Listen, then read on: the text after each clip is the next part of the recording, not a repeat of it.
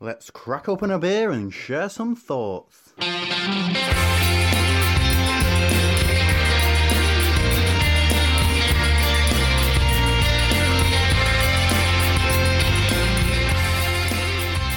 and gentlemen, can I please have your attention?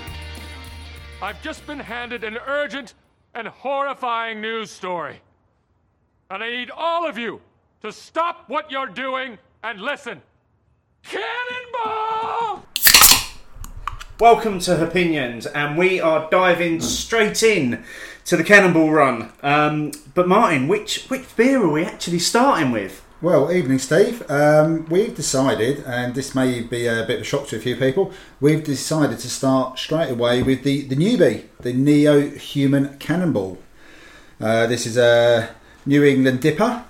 And uh, comes in at nine point two percent. So very, a very sensible start to any show. I think you'll, I think you'll agree. yeah. Diving Um, straight in at the deep end. But yeah, we we, we, we uh, thought about this and we discussed it, and uh, I think we dis- discussed it quite openly on Twitter recently.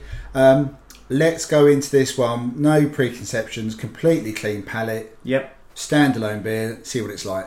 Yeah, and, and normally we would have maybe a beer or two as a bit of a warm up before Yep. we start recording, but we've come into this completely fresh. Yeah, So- completely fresh. just been drinking water, so Yeah. so we're gonna we're gonna give this uh, a completely honest view. And the first thing I'm gonna say is the aroma coming off of that It's all over the is- kitchen now. is stunning. That is like tropical fruit juice. Yeah, which the- also looks like. it, it does it, it does yeah, but it's got a decent head on it. So Yeah. uh, cheers. Cheers. Let's get stuck into this. It's got quite a sharpness about it. It is sharp. I'm getting I'm getting a huge amount of mango and passion Yeah. fruit there. They're, they're the two flavours that are really dominant. Very much so. Very soft mouthfeel. Yeah. Um, You know what? I'm getting a nice hint of bitterness at the end of that as well. and my mouth is quite dry now. Yeah. which I which I'm quite liking that aspect of it as well. Yeah. But the um, it hasn't although it's got that slightly fuller mouthfeel, it's not um, thick. It doesn't feel thick. No, and it's not got that sugary sweetness that can sometimes coat your mouth with Yeah. this particular New England style as well. I mean, the, the, going back to the aroma, it's just fantastic. Now, unusually for us, we're, we're you know because we're doing one each of the can of the 500 milliliter cans, um, we're drinking this out of a pint glass. we are drinking out of pint glass. Mainly because none of the craft glasses can take these cans anyway. Well, well, yeah, because we did have, as, as you say, the great idea of One each. one can each of each of the beers. And I don't know where that helps because, but there's so much aroma coming out of this glass. There is, I, I think, to be fair though, the second we cracked those cans, that, that aroma was there. Yeah. It was it was like a, a- an aroma bomb had been released. But I'm loving the just that, that real sharpness to it as well, which goes with it, with those kind of fruits that you described at the start. Just nice and sharp, really clean as well. It is it is really clean now. Now, obviously, f- folk will know that we're not massive fans of the New England style. Yep. Uh, and again, that was part of our reasoning for doing this first, was to be uh, a, a little bit open with our views and, Yep. and, and not being tainted, not tainted. Well, yeah, maybe tainted by any of the, or swayed by any of the other beers. But I, I've got to say that full props to Magic Rock for what they've done here this year. Um, because when they announced the, the the beers for this year, I was I was a little surprised to see another one in there, but I wasn't completely surprised by it, if, if, if you know what I mean. Uh, Because I think, let's be honest, New England at the moment is very much the on trend style. Yeah, and I would say that I mean Magic Rock have dabbled in the style here and there, but without actually bringing out something called the New England. Yeah. Like, you know, correct me if I'm wrong, but I think they've, they've definitely dabbled in this kind of more hazy type of beer compared to some of the other beers we we really like from them. Um, and uh, you know, I've had a couple of them, and some have been good, some have been okay, none have been awful. Um, and I think I've also said before, but I think what really works for this kind of style is the lower ABV end of the, the scale, like the small beers from Cloudwater. Not the 9.2%. Not the nine point two. I think this this is probably going to be the strongest New England style beer I've had. Uh, yeah, same here, possibly, actually. I can't think I've had a stronger Yeah. New England style. I think more. I keep trying. I, when I when I was reading it at home, I said, "Yeah, northeast, I, I keep wanting to say northeast with it. northeast." yeah. Yes. Well, yes, it's from up north, but hey, it's not from northeast. But I I think that you know so far, aroma, flavour, balance, um, not getting any of that nine point two percent. No, no, that's the one thing. That's that's not there at all. Getting any burn? No, no, it's, it's it's really easy. I mean, and and for all intents and purposes, and again, this is what I think is is it's very clever what they've they've they've done here because they've they've taken the style that is on trend at the moment, Yep. and and they've put it into an already established series. Mm-hmm. And what they've done is used exactly the same recipe as Human Cannonball. They've changed the yeast. Yep. They've they've added uh, a few wheats The and the malt bill has to- been changed. to it as, as well, and they've given you something alongside the, the, the, the standard beers that you expect, and. I'm, I'm I was really grateful for that because one one of the things that I was worried about was that they were going to New Englandify one of the other beers Oh, okay. for, for, for this year, and you were going because the other what, what the other beers that we're going to drink tonight are known for is that West Coast Is style. West Coast? Yeah, yeah, yeah, And- definitely. And, I was really worried that one of them was going to come out like this, but you know, hats off to them. I mean, the the obvious- bringing out a new beer. the obvious one to do that would have been the Human Cannonball, wouldn't It, it? it would have been, yeah, because it sits in that in that range. As you've called it, that middle brother kind Yes, of yeah. kind of ra- ra- range. But um, yeah, and to be honest, I mean, by doing that, at least for people like us who aren't necessarily leaping for this style, it definitely got us to order it. Absolutely. And I've, I've got to say, already, already about halfway through my glass, which maybe isn't a great sign considering what we've got coming up, I'm actually regretting only ordering one of these for, for, for the show because I this is a beer that I would quite happily drink again. I, I'd say at the moment, hats off. It's, uh, what I do remember, and we'll obviously we'll find out from, especially with the human and unhuman cannonball in previous runs, I can feel that booze. Yeah. The West Coast style, I think, is harder for me anyway. I think it's harder to hide as it goes up the ABV scale. The, this one, It's just it's perfectly balanced, isn't it? It's, it's so well balanced. so That's- the, that's the, on on and it has been a apart from a few rain showers in our part part of the world, it's been a very hot day. You were sitting outside in the sunshine in the afternoon. Someone just passed you this. It wouldn't take long to drink, it would get very dangerous and I very reckon you could easily have a Yeah. second one, and then there might be a bit of a wobble already. yeah, I, I, I don't I don't doubt that at, at all. But yeah, it's a, it's a, it's a great opening. I'm, Yeah. glad, I'm really glad we've done this. At, I'm, I'm glad we've done it first actually, and and kind of the flavour profile I think is going to lend itself to where we go from here. Yeah.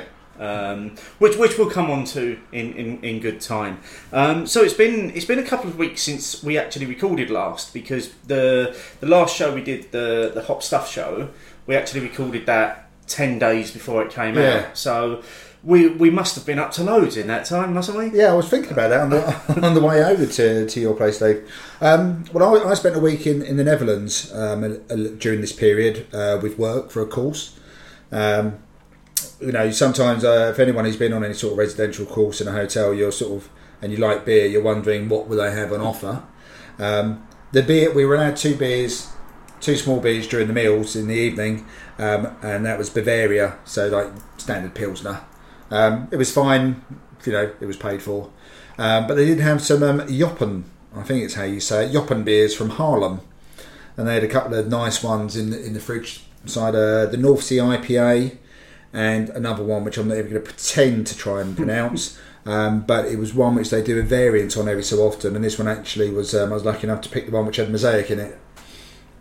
So I did have quite a few of those. I have to admit on the two middle nights, um, and also luckily when I went out for a um, I went out for a cycle ride on one of the days. Just hired a bike, went out to the beach one evening, and on the way back took a different turning. Went through this village, Voorhout, and um, stumbled across a blackboard outside which said um, 100 beers. Um, I can read beer. Challenge accepted. and I stopped, um, and um, I, I, I missed dinner back at the hotel. Oops. um, and just sat there outside in the sunshine with the bike, and they brought out some nuts, they brought out some cheese, got talking to the owner, and they brought out a few different beers, um, and you know, just had a wonderful three hours there. So if anyone's thinking about going to to Amsterdam and they're not too sure where to stay, this place has eight rooms as well. So let me know, and I'll definitely give you the contact details because it was a lovely little spot, hundred yards from the train the train line into Amsterdam as well. So I reckon it's about a twenty minute journey to Central. Um, so yeah, I you know did that. and um, I one, one of the other things is I've I've made two visits to Beer Merchants Tap since we last recorded. Yeah, because we, we One went of them was there, with you. we went there after the recording at Hop Stuff, didn't we? Because we? needed to do that. yeah. Well, we, we had we, we essentially had a free evening, and and we wanted to make the most of it, and I, and I think we both knew that a visit to the beer merchants chat tap was well overdue. Yep, and they, they had our card behind the bar. so we, we headed out there for for, for uh, well, what was going to be a couple of drinks, and ended up being I think one drink, and um, we bumped into We bumped into Johnny from Craft Beer Channel. Yeah. Um, that's while guest of the show on, on, on occasion, and Yeah. um, he treated us to a couple of tasters as well. Yeah, because there was a there was a Beavertown tasting Yeah. going on, wasn't there? And he, he went in and kind of swiped us a couple of tasters from that. Yeah, what was the name of that? We had that three percent sour, didn't we? Oh, it was. Oh no, it was one point nine percent. Was that the um? Was that the Kvass? Yeah. Is, is that is Is that that- the one yeah. had? Yeah. That was fantastic. I love that. one point nine. Really was brilliant. I mean, Yeah. yeah, we probably could do a one point nine as part of tonight's A range. complete contrast to Um, what we're drinking here. And I have to say, you know, that I mean, admittedly, that first visit we'd been out in the afternoon, um, but I thought the setup was really nice in there. Just that It's a little lovely space. that little peek Yeah. through to where they were doing the tasting. They've got the outside bit and a couple of street food vendors, and they've got slightly mezzanine level inside as well. So plenty of room as well. Bags of fridges and stuff. Everything nicely and clearly priced. Your take your your drinking price and your takeout price, all nice and clear. Um, I made a return visit uh, a weekend ago when I took Michelle to go and see um, Black Panther. So I forced myself to go and watch it again. the things you do, mate. Things I do for love. Yeah. Um, and so, yeah, one of the few places which still had it on was Vue at Stratford. So, short walk to beer merchants. I've got my tab. Yeah. Um, and I quite like it. What they do is um, they swipe the card fairly much as if it was a normal Visa card, and then um, they, they give you a receipt which just gives you the updated balance every time. Okay. Brilliant. So you know exactly where you are all the time. It's a really nice system, and, and so far, um, one of my favourite investments. yeah. It's nice and clear, nice and clean, and I've been able to pick it up and I've been able to use it, and nothing's changed either. So I'm quite happy with it so far. But, and um, the second time I went, had bloody hell again. It was tasting even better a couple of weeks later. I thought. Really? I mean, Yeah. we, we had that the night we were there. Yeah. Um, and I mean, I've I've got to say, I've really enjoyed this year's Bloody Hell release, um, which seems to be the unpopular position Yeah, because it, it's been- not had a lot of overwhelming love on No. Untappd or on, may- may- maybe people have just. I don't know if people just got too used to it. Maybe there's so many other beers, orange infused. I don't Do, know. you think it's the likes of the, the New England style that are really, really juicy and you get all those flavours off of it, and then you get something like Bloody Hell, which for me this year was almost a perfect example of this dank West Coast IPA laden with citrus fruit that wasn't juicy? Yeah, D- and do you think people wanted the juice from that? I think release this year? potentially. I mean, it's a bit like our early journey, where both the West Coast side, our bitterness levels and piney and dankness have probably gone. Our tolerance levels have probably changed. Yeah.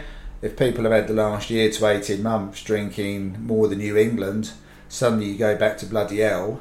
And It's, it's, going to be it's going to be a contrast there.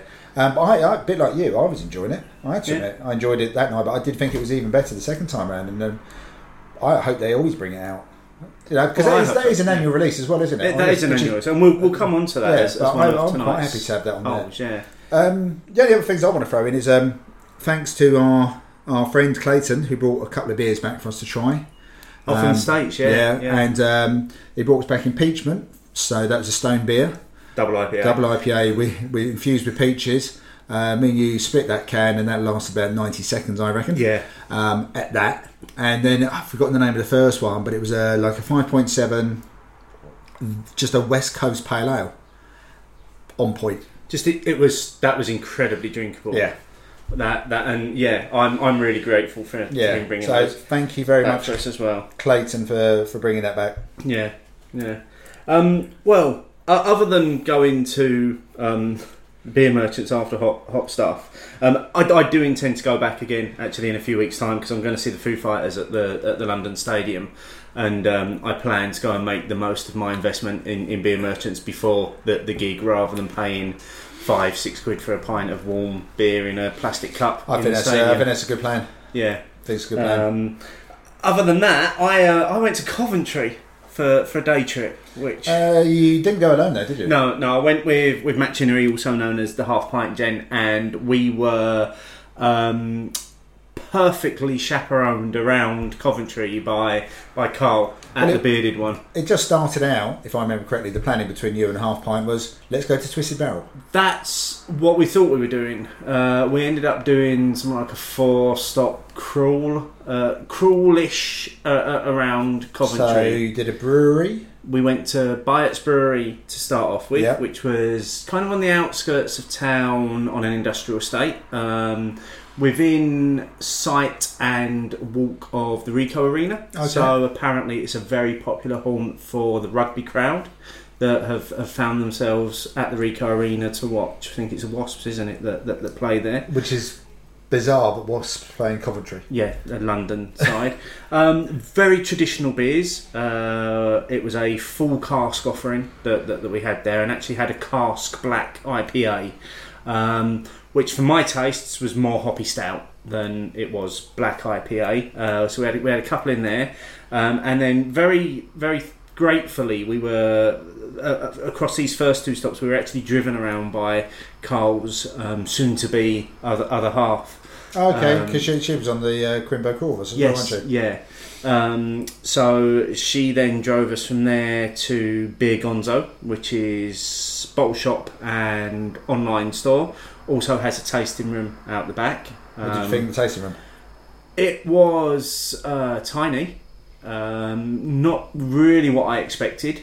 Uh, I, I think I expected something bigger. Yeah, Um, great selection of beers. great, great selection Abs- of beers. Absolutely. I mean, I had, I got wind of the fact that they had on a beer that the guys on uh, Men Behaving Badly were talking about the uh, the Wander Beyond um, mini Mini milkshake. milkshake. They, Isn't they, that the one that Michelle tried it when we were in Manchester? Yeah, Because they, were- they were the guys who released their cans that same weekend, Yes, wasn't it, when we were in yeah. Manchester? yeah, yeah. Because there's So the they've got- milkshake IPA and there's a mini milkshake, isn't They, there? they've got a milkshake IPA which is about five percent. Then they've got the double milkshake, no, imperial milkshake IPA, which was the one they've released in a can, which is ten percent. Yeah, and then they've got the mini milkshake, which is about three percent. So and I had a pint of that.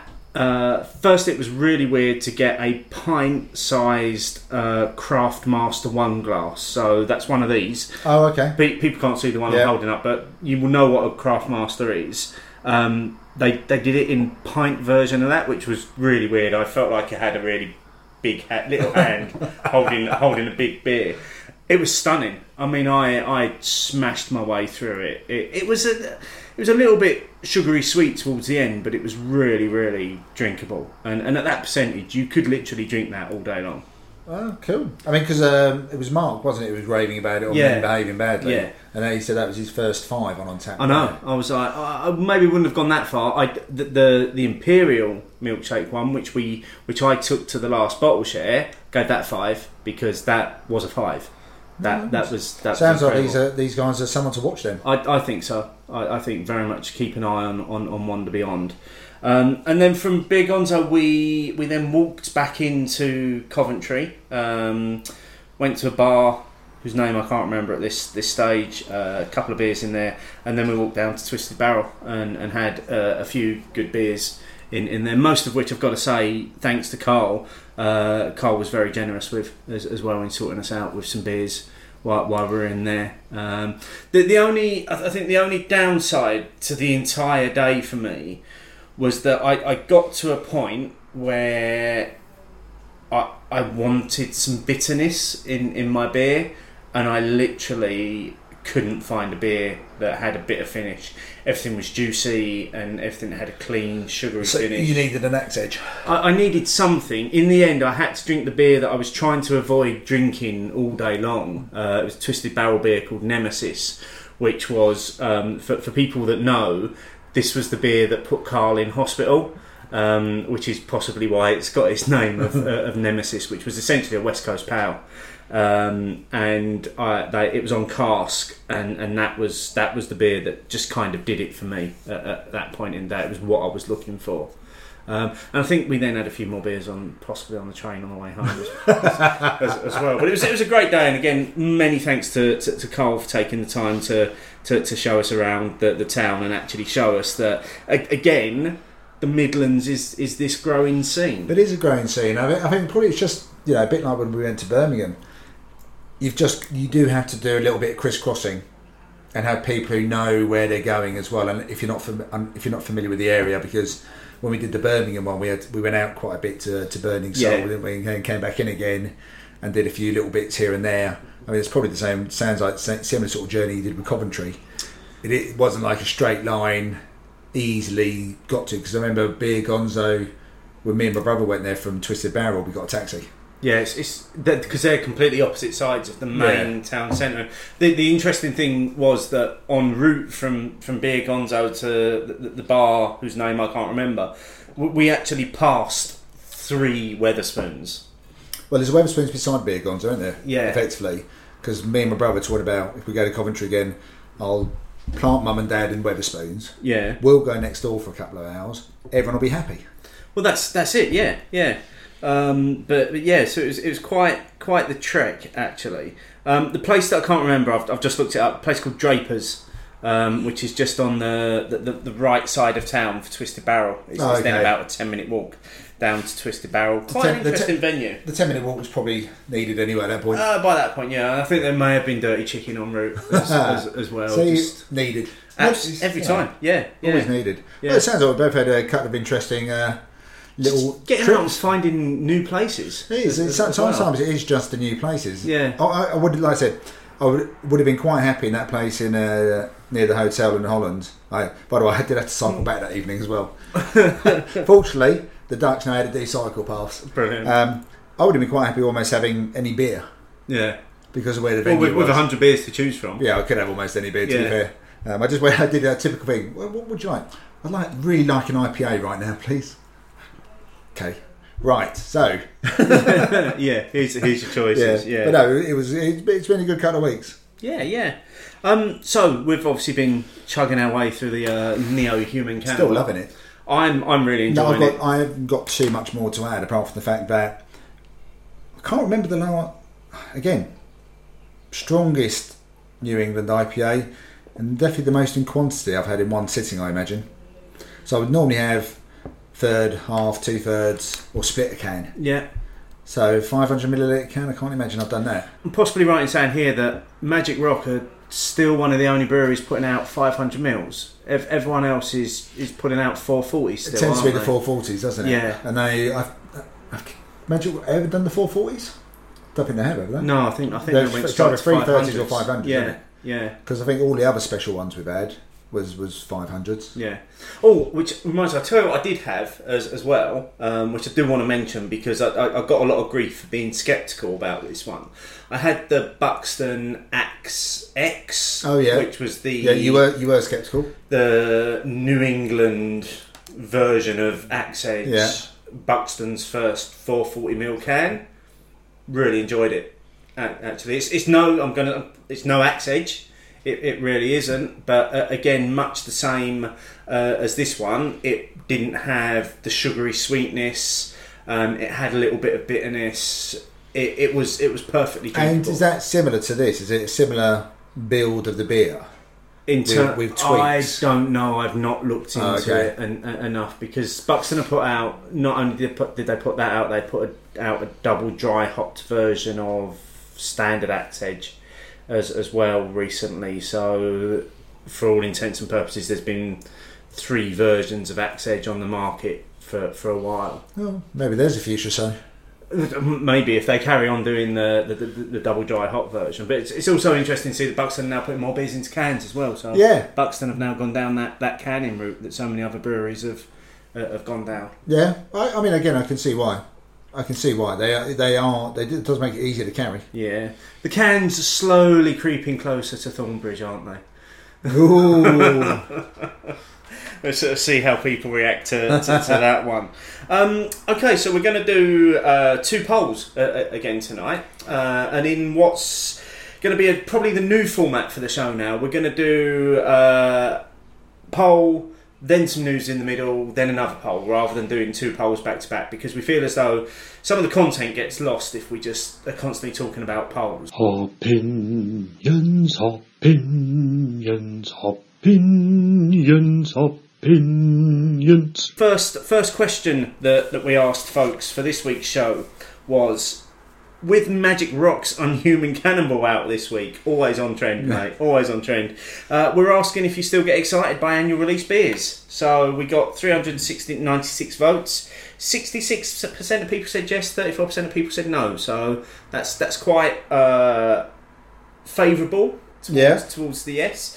Um, interesting to note that I think because we mentioned Magic Rock and Unhuman Cannonball in the question, that was what po- most people focused on. It got mentioned quite a few times, didn't it? Yeah, rather than focusing on some of those other releases that, that, that happen. But let's um let's let's dig into some of the con- co- comments and then then we'll we'll focus on our comments uh, uh, or our views on this. I think so. First up, we had Edward Shaw at Doctor Shaw sixty nine. Definitely and certainly more than the weekly batch of collaboration brews at the moment. So, what, what do you think on that one? I mean, that's that's quite a that's quite a statement to get us going, isn't It it? is. Um, I think to me, I'm. I think I'm falling a bit behind on various collaboration brews. If I'm being honest, I think they've stopped being stop a being a thing, thing. haven't they? They Yeah. just they just kind of happen now. Yeah, I mean, it's only when you get maybe brewers doing it who you're not necessarily expecting. Um, you know, so when Fuller's did it, the Fullers and Friends did a like a batch of six in one hit. Here's your box. Go and get it from Waitrose. Um, Adnams, because again, it's a brewer that I wasn't necessarily expecting to do that kind of thing so Yeah. often. Um, but yeah, I think I've sort of lost track of it. I mean, uh, I think there's just a lot less hype about them, to be honest.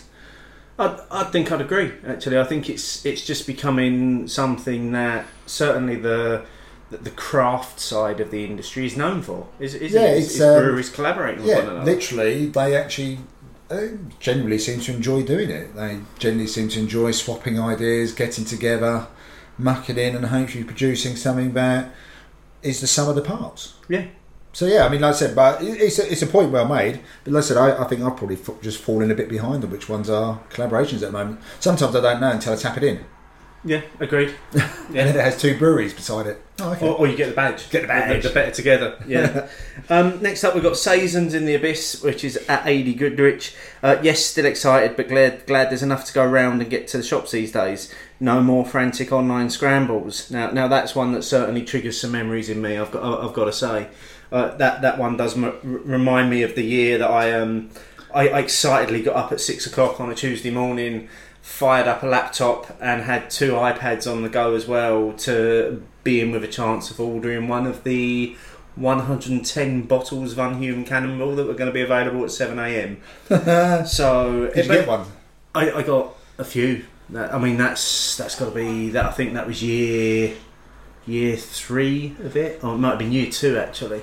Well, 2015 was my first year. Yeah, so um, I mean, but that's that's an interesting point because I think we first saw this last year, didn't we? That when when that when the beers first went into the big cans, that there was a bit of a scramble on release morning. Yeah, because it, it crashed as usual, Yeah. all that kind of stuff. But Then definitely, they were everywhere. yeah, definitely heard a lot less about um, shortages. Yeah. and people being left disappointed, um, and that can only be a good thing. I mean, an annual release doesn't have to be limited. No, it, it, it doesn't. But I think I think the annual releaseness of it is, is what makes it Yes, s- special. but the more people then who want it, who can get hold of it, it's got to be a good thing. A- absolutely, and, and uh, we've seen it again this year. You know, I, I think literally every online supplier had the beers. I've seen pretty much a lot of the bottle shops that I follow on Twitter have got them as well. And actually, we should probably say at this point as well that um, the beers that we're drinking tonight were actually gifted to us by Ales by Mail. Yeah, and this- thank you ever so much because it meant we were able to guarantee we had them ready for the show as well. Yeah, um, and we did want to. We, we did have a bit of an order because there were a few of us that wanted to go in, and, and, and they did allow us to order the beers that we wanted, make sure we had the beers for the show, and actually go and collect them from, Yeah. from there as well. So massive thanks to Ales by Mail for, for, for giving us these beers to, to, to feature on the show. Um, so next up, uh, Hopzine at Hopzine to that. This is Rob. Uh, Unhuman is the original UK craft beer release event. It might not be my favourite beer, but it's a good excuse to meet up with mates. You see, that's the thing. My first one was with you and Clayton. At Uh, one of the at craft beer clubs. Craft beer yeah. club Islington, and I actually I quite enjoyed it. Been having to having to have it having it on tap as the day it was released.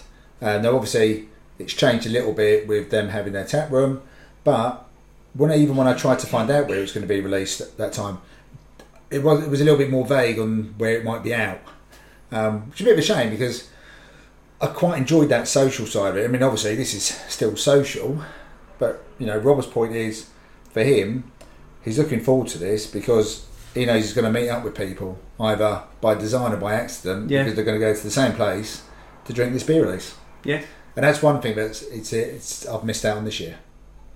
Well, we're still going to get that opportunity, aren't we? Because um, Yeah, not till June though. yeah, Mid-June. we're, we're, going to an event that's being held at the craft beer shop, which is again Ales by Mail yeah. shop front. Yeah, um, being held on the Father's Day weekend, where they're going to have all four of the cannonballs pouring. yeah. So we've told our children they're treating us to Father's Day. That they aren't as as fathers as well. Do have you got your ticket that gets you a free pint?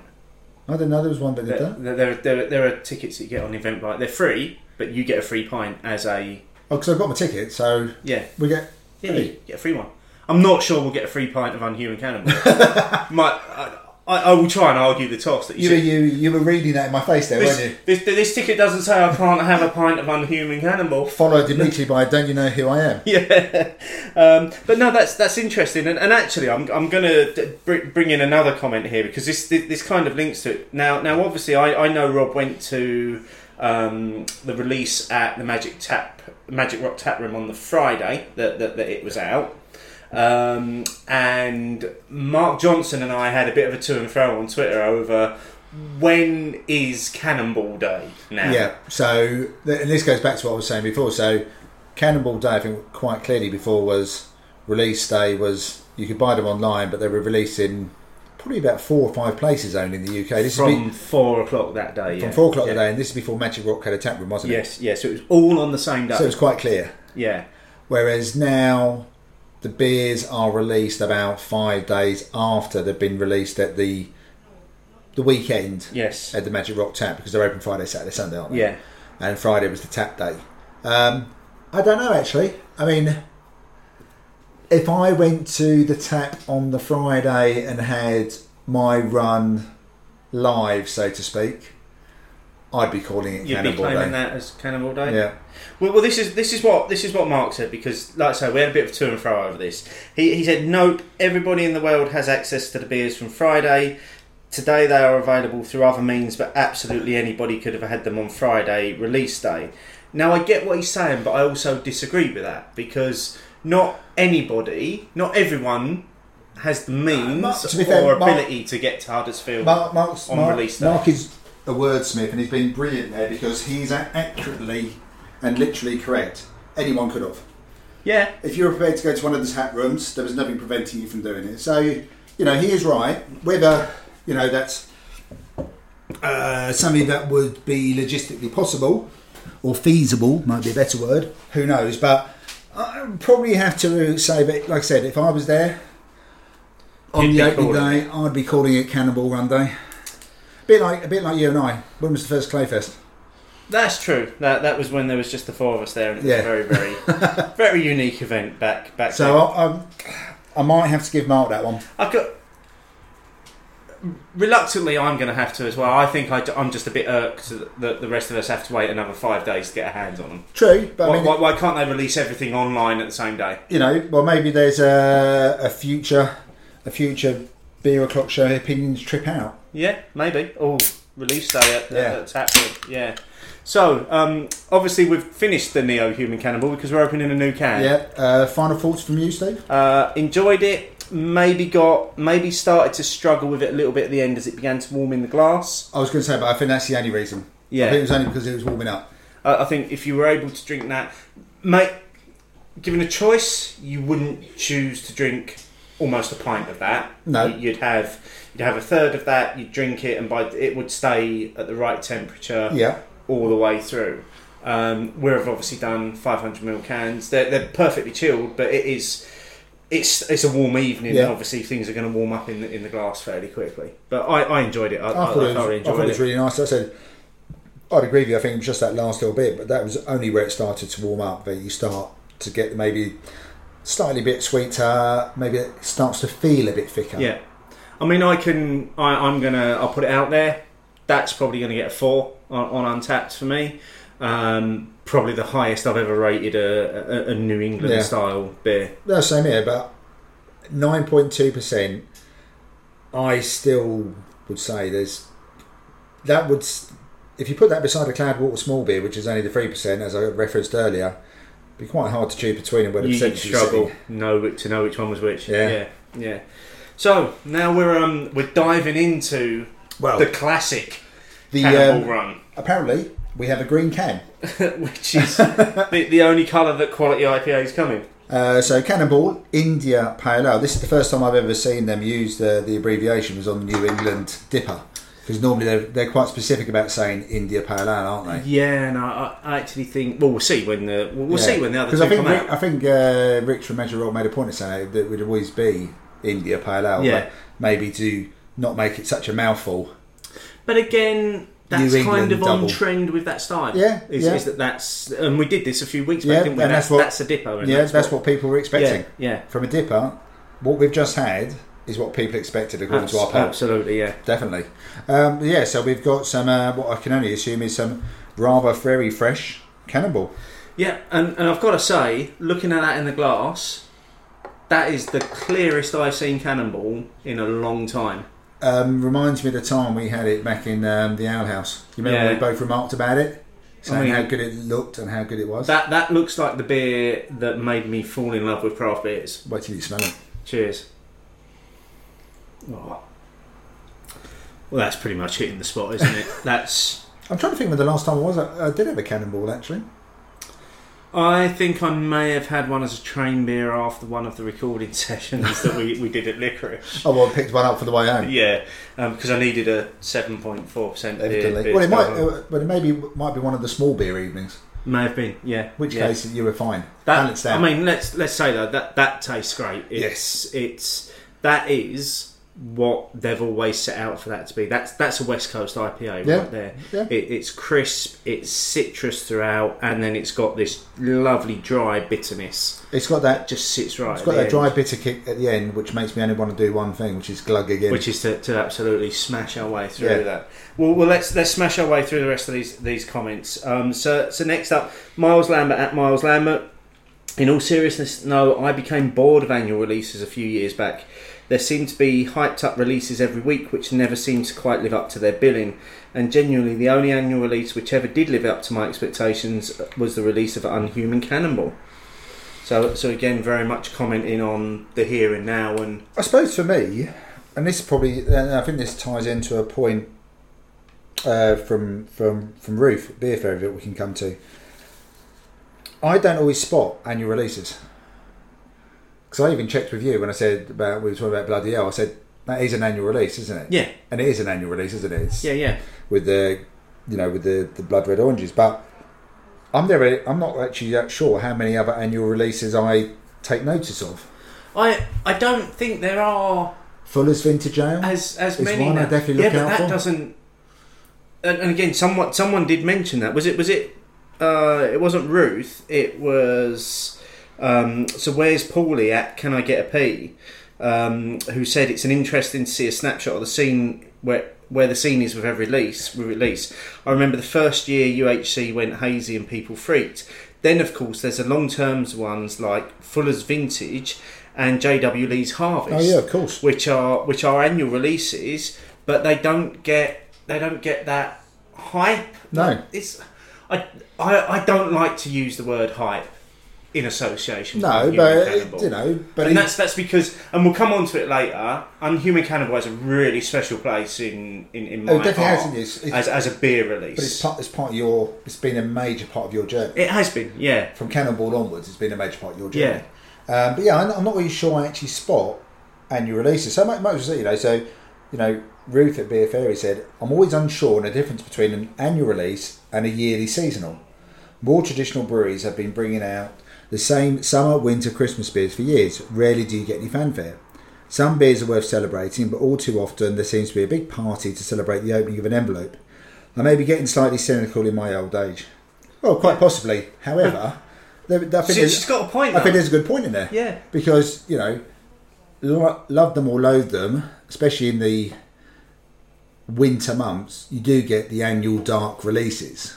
A lot of them are cask, a lot of them Yeah. are beers that most of us will probably think, hmm, probably avoid those, but they happen every year. Um, and where's Paulie with his comment about uh, Fuller's Vintage and J.W. Lee's Harvest? People do seek them out when they come out. A lot less fanfare though.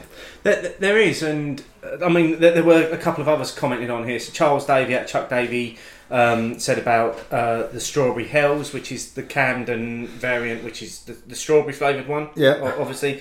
And then Simon Clark at Simon Carbon. Yes, I'm probably in the minority waiting for the annual release of Oskar Blues Death by Coconut.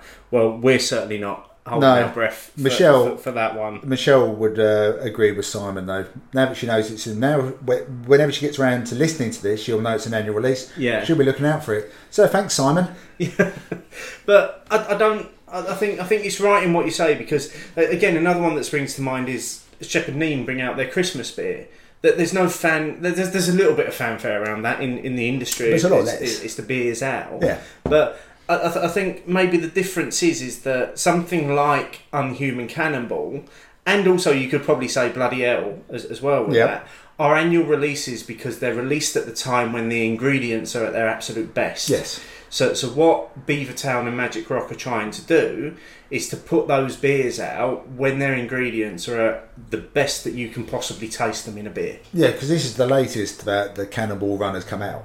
This is a very late release for Cannonball, yeah. You know, the, this was my head. It's always been April, uh, yeah, early, early, late mid. April, yeah. So it's you know, you know, this is they, they've obviously either it was either quantity or they weren't they weren't happy with the harvest, whatever it was. This is five to six weeks later than it's been in Yeah. the past sometimes. Um, so yeah, and that's the same with the uh, the blood red oranges, I presume as well, that are used by uh, Beavertown for the bloody hell. And, and assuming, obviously, what with the advent of supermarkets being able to sell ingredients all year round, you can get hold of blood red oranges all year. Yeah. But assuming the ones that they want to use are ones that have been freshly grown for a particular harvest. Yeah. So there is a bit of difference, but yeah, like I said, I mean, sometimes an annual release can bypass um, a lot of people, and, and that sort of brings me on to a comment that um, friend of mine, friend of ours, uh, listener of the show, uh, Carl Gunner at KL Gunner, wouldn't say excited, but look forward to certain annual beers, especially from Adnams, both barrels and advanced through collaboration. Um, where Carl lives is Adnams country. He's got an Adnams shop and he's in uh, Suffolk. Um, but it's the next sentence, which I have to admit is very good. Um, unless you are in the beer world, most people are unaware of these releases. That's that's true. I mean, that's bang on point, to be fair. Yeah, and and obviously what he said there as well. Yeah, there wasn't the fanfare around this year's release of both barrels, No, even though it's a beer that you and I both went to many times last year and loved. yeah, but we did. We have ordered again this year. Yeah, We did order again this year, but yeah, there was a lot less fanfare. But I think it's a very good point. Unless you're in the beer world, most people are unaware of these releases. No, I, I, I completely agree with that, and I've got to say it's, it's quite interesting that why people have been making these. Obviously, quite a lot of comments to us about other annual releases that are available. Um, I am surprised that nobody threw at us pumpkin beers. I'm so pleased because there's no show for us in that one. There, there isn't, is there? I There's no show. We're, we're, never going to do a pumpkin beer No. show. That's that that's that's not. Let's just be clear, and you heard it here. you heard it here first. Um, let's just pick up a few more of these comments just while we're finishing our standard cannonball then. Um, so we've got PK at the Great Cubio. Um, I agree with Miles. I voted yes, but it's essentially on the basis of Unhuman Cannonball. Can't think of any other that excites me and that I can realistically get hold of, i.e., Cantillon. Now, now that's that's an interesting one, isn't it? Yeah. Uh, obviously, there are a number of limited releases from And, Cantillon. Ca- and Cantillon do do uh, yearly releases as well. There's one which I tried to get hold of recently called um, NAF or NAF. Uh, It's a rhubarb infused beer, um, and that couldn't get hold of that. yeah. Um, and there's a couple of other ones that they do which are only yearly, or when they had their quintessence, so to speak, which is only every two years. So yeah, and we know what like beer merchants and places like that have been trying to limit the amount of trading that goes on. So yeah, but again, it's in a very small world that these releases are known about, isn't it? It, it is, and I was listening to uh, a, a, a podcast that I've become very fond of recently. Three boys, three beers. One of them went to the Quintessence Okay. release and uh, was talking about um, how easy the beers are to get hold of out there, and how you can just go to the brewery and buy them. And, it, and interesting was also talking about they ended up in some sort of nightclub where they had bottles of Cantillon in a vending machine as, as well that you, you could buy, and they Yeah. were lit- they were literally buying bottles of Cantillon from a vending machine and drinking them from the bottle on the dance floor. Cool, I'm so glad I haven't been to that place.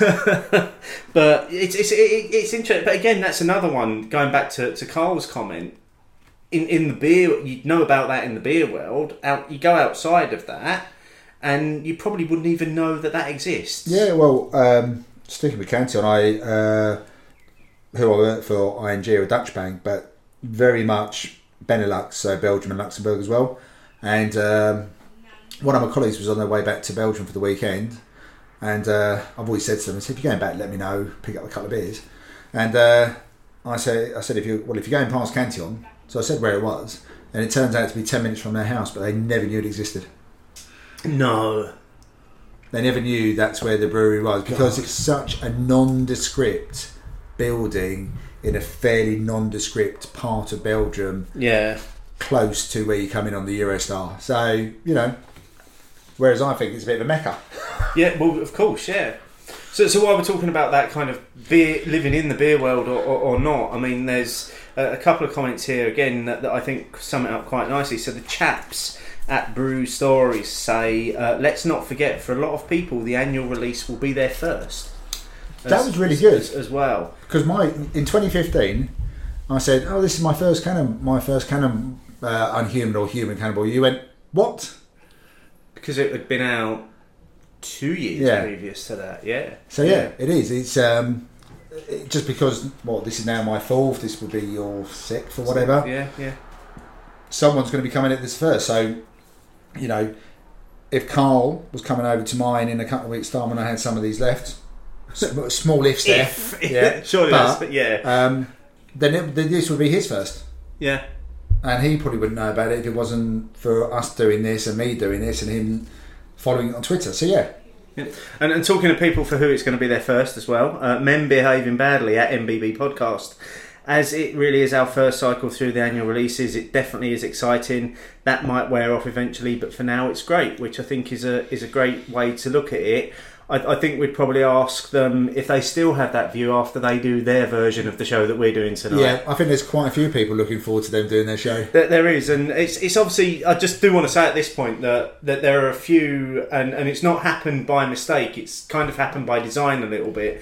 That there are a few podcasts doing the Cannonball Run over the next couple of weeks. Yeah, so, so- we're obviously doing this. Yeah. Men behaving badly are doing it as well, and they've taken up the challenge of doing a can each each as, as well. And um, Miles and his crew from the Northeast Sipping Forecast are also doing the, the, the Cannonball Run as well. So um, don't just take what might be our slightly biased views towards the, the these beers as we go through them and what we're tasting in them. Make sure you listen to, to the other podcasters do them as well because I'm I'm not sure how we're going to finish up this evening. Um, I think we might be a little bit slurry. Um, it will definitely be interesting to see where men behaving badly finish Yeah. on, It- on, it- on their run. if you if anyone's listened to the uh, the ten point five from the Christmas episode, I think that's a good a good idea of, of where they're going to finish. Um, so just to finish this one off, then um, I, I just I think this is quite a, a- good one. So this is John Stanley at JW Stanley uh, one 1007. Yes, many of the annual release beers showcase extremes of brewing, hops, ABV, etc. Which mean which while meaning the beer is amazing, it's not necessarily something you want to drink week in week out. An annual release means we can all enjoy it and then wait patiently for the next release. very considered comment. I wouldn't want. I wouldn't necessarily want to have excess. Uh, I wouldn't have unhuman cannonball in my fridge all the time. I wouldn't want to. I, I don't want to be reaching for an an 11% triple IPA. Nor do I reach for a vintage ale every other week or No. something like that. It's it's something that you do look forward to Yeah. that that moment. And I, I'm I'm going to jump. This seems like the appropriate point for me to jump in with with my views on this because as as I've hinted to a, a couple of times, for, for me. Unhuman Cannonball is a very, very special event because it, it, it coincides with the first one happened six months after Mark and I started doing the Beer O'Clock show. So I was probably only a year in to, to, to my beer journey. We managed to get hold of some of that first bottle of Unhuman Cannonball and drinking it was like nothing I'd ever experienced. I can imagine, especially before. that that soon into your journey as well. And that first that first year, it was twelve percent as as well because you know we're splitting hairs over one percent, but it was it, it was a it was a slightly bigger release as well. And shortly after that, I then also got to to visit Magic Rock as well, and I discovered Cannonball, and I I, I started to fall in love with pretty much everything that was coming out of Magic Rock. I became you, you know a massive fanboy. But for me, there's always been something special about that unhuman cannonball release because you can only get it once a year. And, and I'm not one of these people, and I, I do it on purpose as well. I won't buy six cans of it because I don't want to be drinking it over and over again. I want to maybe drink it once, twice, maybe three times at a push. But then I want to wait to next year, and I want to I want to sample that excitement again. I liken it to Christmas. Christmas is fabulous. If Christmas was once every month, it'd be shit. It, yeah, you- you'd get bored of it, wouldn't Well, you? also there'd be too much pressure. There was a little bit of pressure about getting these kind of annual releases because even with the bigger capacity, you still want to make sure you get it, and you want to have it quite close to the time it's released. Whereas, you know, if it was all the time, it just it's just a beer. I mean, Yeah. and, and just for context for the listeners, we're recording at Steve's place, and where I am sitting, I can see a an old bottle That- on the that- window ledge. That was the last time it was bottled, so that was two years ago. The unhuman Yeah. cannonball sits there, pride of place Yeah. on the window ledge. So it has definitely got a big place in Steve's heart. It is, and I've still got, and, and people might have seen the picture that I put up on Instagram on, if, if we're assuming the Friday was Cannonball Day, um, which apparently we are. Um, We've, we've both agreed. I, I put up a picture of because I've still got all the bottles of um, the the unhuman cannonballs. I've also got the two bottles of when Bourbon Barrel Bearded Lady was put into bottles, and I've got the bottle of Strongman as uh, as well. Which uh, and if people don't know what Strongman is, just wait because by all accounts it's coming out later on this year. I'm looking forward to that. Um, and it is if it's still the same as it was the first time they released it it was essentially the same ingredients as unhuman cannonball with the hop style down a little bit but then put into barrels to age It was, was it basically like a barley wine style? it is wasn't barley wine yeah it's, it's a barley wine Yeah, I, Um, I'm fairly confident I have not had that. it it was amazing from what I can remember. A long time back, but you, you, you know, so so yeah, for me, annual releases are something special, and and yeah, there aren't a lot of them, but there are probably there are probably the three that, that I look for every year, which is Unhuman Cannonball. Bloody hell, because I, I, I do like it, and, and then the Fuller's Vintage. I, I do like to get quite Probably about excited the same, about same for me, to be honest. Uh, the bloody hell, I always want to taste on tap rather than have the cans of it. I think maybe it shines I think a really little shines bit on the tap, from, from the tap. yeah. Whereas, because you know, Magic Rock now do have their tap room, I've sort of come, I've come to accept that I may not be able to have it necessarily on tap straight away, so I don't necessarily think about it as much. Um, you finish your cannonball, Steve. That's because you, you finished your beer in a green can, haven't you? it was exceptionally drinkable. Despite the fact that you probably did more talking in the last little segment than I did, you still finished the beer before me. I'm just going to say that, and and this, th- there will be a comment later on in the show that will maybe echo what I'm going to say here, but that is the best I've tasted Cannonball in a long time. It's taking, tasting absolutely fabulous. That that is that is the beer that, that I remember ordering a pint of in in in in the North Bar in Leeds, and sitting there and drinking it, and just saying to myself in my head, "This is why I love beer. This is this is what everything about beer is about for me. This is just perfect." And do you know what this what this beer still amazes me with is its ABV. I mean, it still comes in at over seven percent. Yep.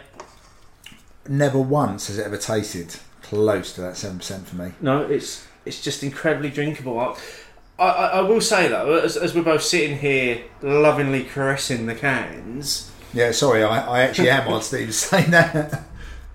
it looks a little bit out of place though, doesn't it? When when the big cans come out at It this does. time of year. But I'm still happy that I have to admit I do wonder why they haven't. If they were going to do free 500 milliliter cans of their beers, why as a special release they don't do a cannonball Once a year, a, a special 500 ml milliliter. cannonball. with with a similar sort of design to what they're deploying on the other cans. I think that'd be brilliant because you can still do the same green because none of them have got the green. Uh, human cannonball has. Not as much though, is it? No, it's, it's all green. Oh, is it? Yeah, it's green and black. Oh, well, okay. we'll see. You'll see it. I'll see it in a minute, won't I? Yeah, but, and then they all use characters from that can Yeah, as, but as well on their labelling. the, for me, just that once a year, that would really add to that release. It, A it would. 500 milliliter can of Cannonball. Yeah, and I know they've spoken about. I, I, I, I saw them talking about they they were gonna start to rebrand some of their core range to look more like because they've recently put Phantasma into their core range, Yeah. which has got that slightly newer style of Magic Rock branding. Yeah. and I know they've said they're going to start slowly bringing the other brands in line with that. Um, That might lend itself to the bigger can then. yeah, but I don't know. Do do you want 500 mil, mils of Cannonball every time? No, not every time. Well, I mean, I when it tastes that good, I want it every time. but as part of this release, So once once a year, give give me what you could now you could now sell me a four pack of 500 mils and brand it all the Cannonball Run, yep. and I, I would get take my money. Look at the symmetry on the picture. Yeah. Imagine for a moment that symmetry on the picture. Yeah. Because it, you look at all the pictures that are on Twitter at the moment, and And you got the little people cannon. don't know where to put that Yeah. can to make it look Well, you can't because you got you got three cans now. Yeah. Go beside it. Whereas before, at least if you had two, you could put the cannonball in the middle Because that would work. because it's the point. Yeah, a- absolutely. Um, so what? uh, I mean, you're just finishing yours. Obviously, I, I, I finished mine a few seconds ago. Final thoughts on the Cannonball? Tasting blinding. Like I say, I think the last time I tasted it this good was when it was um, on offer in keg at the uh, at the ale house where we had held the Essex bottle share. If you if we weren't doing the cannonball run and you said I've got nothing else apart from cannonball in the fridge, you wouldn't exactly catch me crying. No, I, I don't. I don't think you'd, you'd be upset with that, would you? Um, like so, I mean, I, I thoroughly enjoyed that tonight, and it did. I mean, that was blind. It was almost like um, it almost just washed straight through. It did. It did evaporate from my glass. Now, um, taking a step back up again, we're going up to uh, Cannonball's Big Brother, which is Human Cannonball, double IPA. Right, so it's got the green and black, but you could just have the pure green and silver. You, you could, but you get the silver on the next one. Yeah, but that's the idea. So you get a progression. Yeah, So you've got green and silver in the cannonball, then you get green and black, and then get silver and black. yeah, So that was sound ideal to me. yeah. So on the pour, that's that's looking fairly. I mean, you can see through it. Yeah, I would say it's a little bit more opaque, perhaps. Yeah, definitely You know? than the cannonball. Much much more orange in colour. Yeah. as, as as well. Cheers. Cheers. So we're, we're back to pint glasses. Yeah. Well, for for the rest of the evening Yeah, now. that's true. Oh, dank on the nose. Oh, yeah. Oh, you get that sticky bitterness straight away. Yeah, it has definitely got a slightly stickier quality to it. Um, no, no clawing though, but yeah, I can see initially in that first sip, I can see hints of the comparison to the Neo Human. yeah, There's some of the same flavourings. yeah. Maybe the bitterness dials it down a little bit in, in that, but there are there is that kind of tropical notes going on in the background. Oh, there's definitely tropical notes in the background. My initial thoughts are because I, I think I've probably been a bigger fan of Human Cannonball than you have. I've th- yeah, this is where this thing comes in where I've always referred to it as the uncomfortable Yeah. middle child. Because I think you've always been such a big fan of Cannonball and have had such a love for the Unhuman Cannonball release that you never knew where to pitch the Human Cannonball. I think I always had a bit more of a feel for it. And um, right now, I think that's tasting fantastic just on that initial sup. I mean, yeah, I, I completely agree. That's this is probably the first time that Human Cannonball has has made me go, hang on a minute, can see what all the fuss is about Yeah. because that was incredible. So we've gone from a just an India Pale Ale at seven percent plus to a double IPA at nine percent plus. Their pitching is a lot different to other breweries, isn't it? Yeah, So they're effectively their go-to India Pale Ale is already plus seven percent. Well, yeah, And if yeah. I get, if I go back to my early drinking days, and someone says, "Oh, what you drinking last night?" "Oh, I was drinking Stella. They go, yeah, sharp intake of breath. "Oh, that, yeah, yeah. that's that's over five percent, Martin. What what were you thinking of?" And, I, and now I'm drinking uh, Cannonball, which is the lowest strength beer I'm having tonight at seven percent. But it's it's interesting that Cannonball at seven point four is an India Pale Ale, and Halcyon at seven point four percent is an Imperial Yeah, India power. that's what I'm Ale. It's a massive difference So- between how people pitch. Where, where yeah, and and it's like and, and again, if you if you take what Thornbridge did with Jaipur when like, they put out Jaipur ten, Yeah. it was essentially double Jaipur. This isn't double Cannonball. no, because I'm. If you were gonna, if you're gonna have double cannonball, you you're at fifteen percent. yeah, this is just another couple of percent. Yeah, but for for all intents and purposes, Well, it's one point eight percent. yeah, yeah, it's it's um. So this is, I mean, this is from Magic Rock's uh, blog that they put out every year um, when they release these three beers. So uh, this is Cannonball's Big Brother. We used more malt, more hops, and more magical conjuring to cramp up the fla- crank up the flavour of our, ex- of our explosive IPA. Cannonball. Get your taste buds ready for massive pine and candied orange aromas combined with bittersweet grapefruit and mango. Flavours all complemented by deeply composed, satisfying malty base. Ever wonder what it feels like to be shot out of a cannon? Here's what it tastes like. So I I can't disagree with that. That the maltiness is, There- is, is there. It's definitely a multi. a- it adds that kind of Oh. biscuit earthiness. do you think there's a more multi backbone to this one than Cannonball? I would say I, I would say there is. Yeah, Cannonball was crisp and clean, Yeah. and that was all about the hops. This is bringing more into it, and it's it's bringing more. Yeah, those they haven't just dialed up the hops Yeah, and the ABV, have they? They've dialed. They've added a bit of everything here yeah, just to keep that balance going as we go as we go through it. absolutely. It's a good start to it. It is a good start to it. So while we work our way through that, let's get into some news. Ooh, do we have news? There is many, many points of news this week. So starting off the news this week, um, let's talk about Peakender. Oh, what's happening there? We are appearing! Live podcasting experience at Peakender. Um, we also have a warm up act. Uh, Adrian Tierney Jones is, is on before us. Um, so I'm I'm loving that that he's our warm up act. But he's not signing any autographs while we're on. Uh, let's hope not.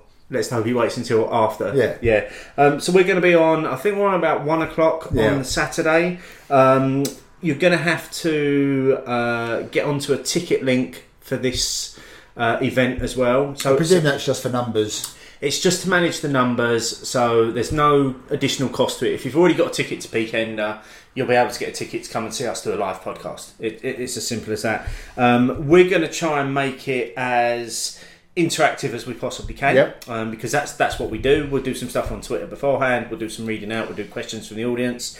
We're going to be joined on stage by a couple of people from Thornbridge Cool. as, as well to help us through our chosen subject matter, Which is as well, which is um, why Jaipur is the most important beer in the UK right now. oh, what a terrible question for me to have to ask. But Well, I have a Jaipur in my hand while I ask that. I think we may have Jaipurs in, in a hand. We just felt as though that that's kind of the obvious discussion, really, to, Yeah. to, to have because Jaipur does have a very um, special history in, in the UK craft beer. Yeah, definitely. I mean, scene. you know, and again, we will go into it more near at a time anyway. But and it definitely a bit like your cannonball. Jaipur is definitely spe- very special for me. Uh, I think it is for a lot of people as, as, as well. So, um, hopefully, if all of the technical gods work in our favour, we'll be recording that as well. So, if you can't make it to Peakender, you'll be able to, to hear it because we will Oh, yeah, put it out the, the plan show. is definitely to record it, but I'm just, I have to be, I'm really looking forward to doing the podcast. Hopefully, seeing some old faces, meeting some new faces, and then just uh, enjoying the the peak end of the Festival. 'cause It sounds Yep. fantastic. Absolutely, and, and loads. we- We're really grateful to Thornbridge as, well Yeah. for inviting us to, to come and do a, a- a live podcast. And there are have a look at the website because there's plenty of breweries Yeah. joining them there. A- absolutely. it's well worth a visit. Not not to mention maybe slightly shitting one uh, as well. about doing, doing a live podcast in front of a, a tent front of live people. Yeah, a tent full of people. Um, so the next one is uh, this is an event again. If you're in the West Midlands, and this is something that happened across purely by accident when I was at Twisted Barrel um, a couple of weeks back. So this is and and this very much fits in to craft beer at the moment. So bear with me on this one. This is the Whiskered West Midlands Beard Club and the Debonair Moustache Club present Mind the Beard, which is an event for charity. Um, so this is all in aid of Mind. It's taking place at Twisted Barrel Brewery on the 23rd of June from midday until 7 o'clock. There's going to be uh, a beard and moustache competition, uh, loads of different character- categories. There's going to be live music, all the beers, raffle, all that sort of thing. If if you're interested in, in getting involved in that uh, and going along and seeing what's going, you don't have to have a beard to, to go to the event. Let's let's just say that. Okay, so you can be beard neutral. You can be beard neutral, but it's great that Twisted Barrel are supporting. Um, Well, anything to do with the uh, the, the charity, but they're, they're talking about their mind Yeah. is, is well worth supporting. A- absolutely. So we'll, we'll put a link because it's uh, there's no uh, website. It's a Facebook page, so we'll put a link to that in the show notes. I'm just glad if you you're didn't have to read that out at the end of the show. I, I know it's, it's, it's already beginning to feel like it's getting a bit difficult, just as we're starting the human cannonball. Um, as we go into what may be uh, the most discussed point in, in this week's news, dependent on what happens between us recording this this evening And being released. and this show going out in 48 hours time. So it's a bit like, have I got news for you, really? Yeah, absolutely, yeah. Now we did play around with the idea of, of recording two segments of this and then editing in whichever one is most relevant, but we'll just go with it as is. So a, a couple of weeks back, so um, this was on the 15th of May, Beavertown announced um, they put a blog out called The Road to Beaverworld, which was essentially talking about uh, their growth from where they started in Duke's Brew and Que uh, to where they are now at Tottenham, and then talking about where they want to go next. And they spoke about um, a vision for Beaverworld being a large scale production facility and visitor experience designed and built by us for you, the drinker, aiming to be one of the world's best beer brewing experiences within the City of London.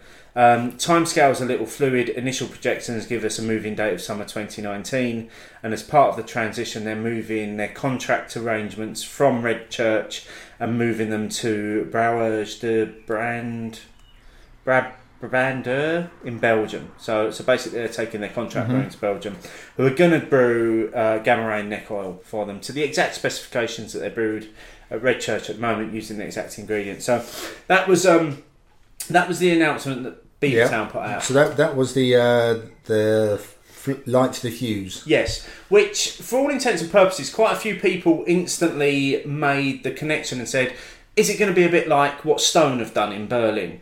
Uh, i.e., you're going to take over this massive facility, you're going to make it a must-go-to place where you can see the brewery and all that. And and I think Beavertown responded and said, "Yes, that that's kind of the vision. Is is, is what Which makes sense what because Stone that's got." when they first said that. That's exactly what I had in my head. Now, within 24 hours, Boak and Bailey put out a blog I can't remember the title of the blog right now, um, but we again we'll link to it in the show notes. That, that basically said, here are some of the signs you should look for when a brewery's about to sell out, and they essentially referenced Beavertown in in that saying, and it was things like your beers go into supermarkets, you start playing down rumours, you're looking for major upscaling, da da da da da da. da.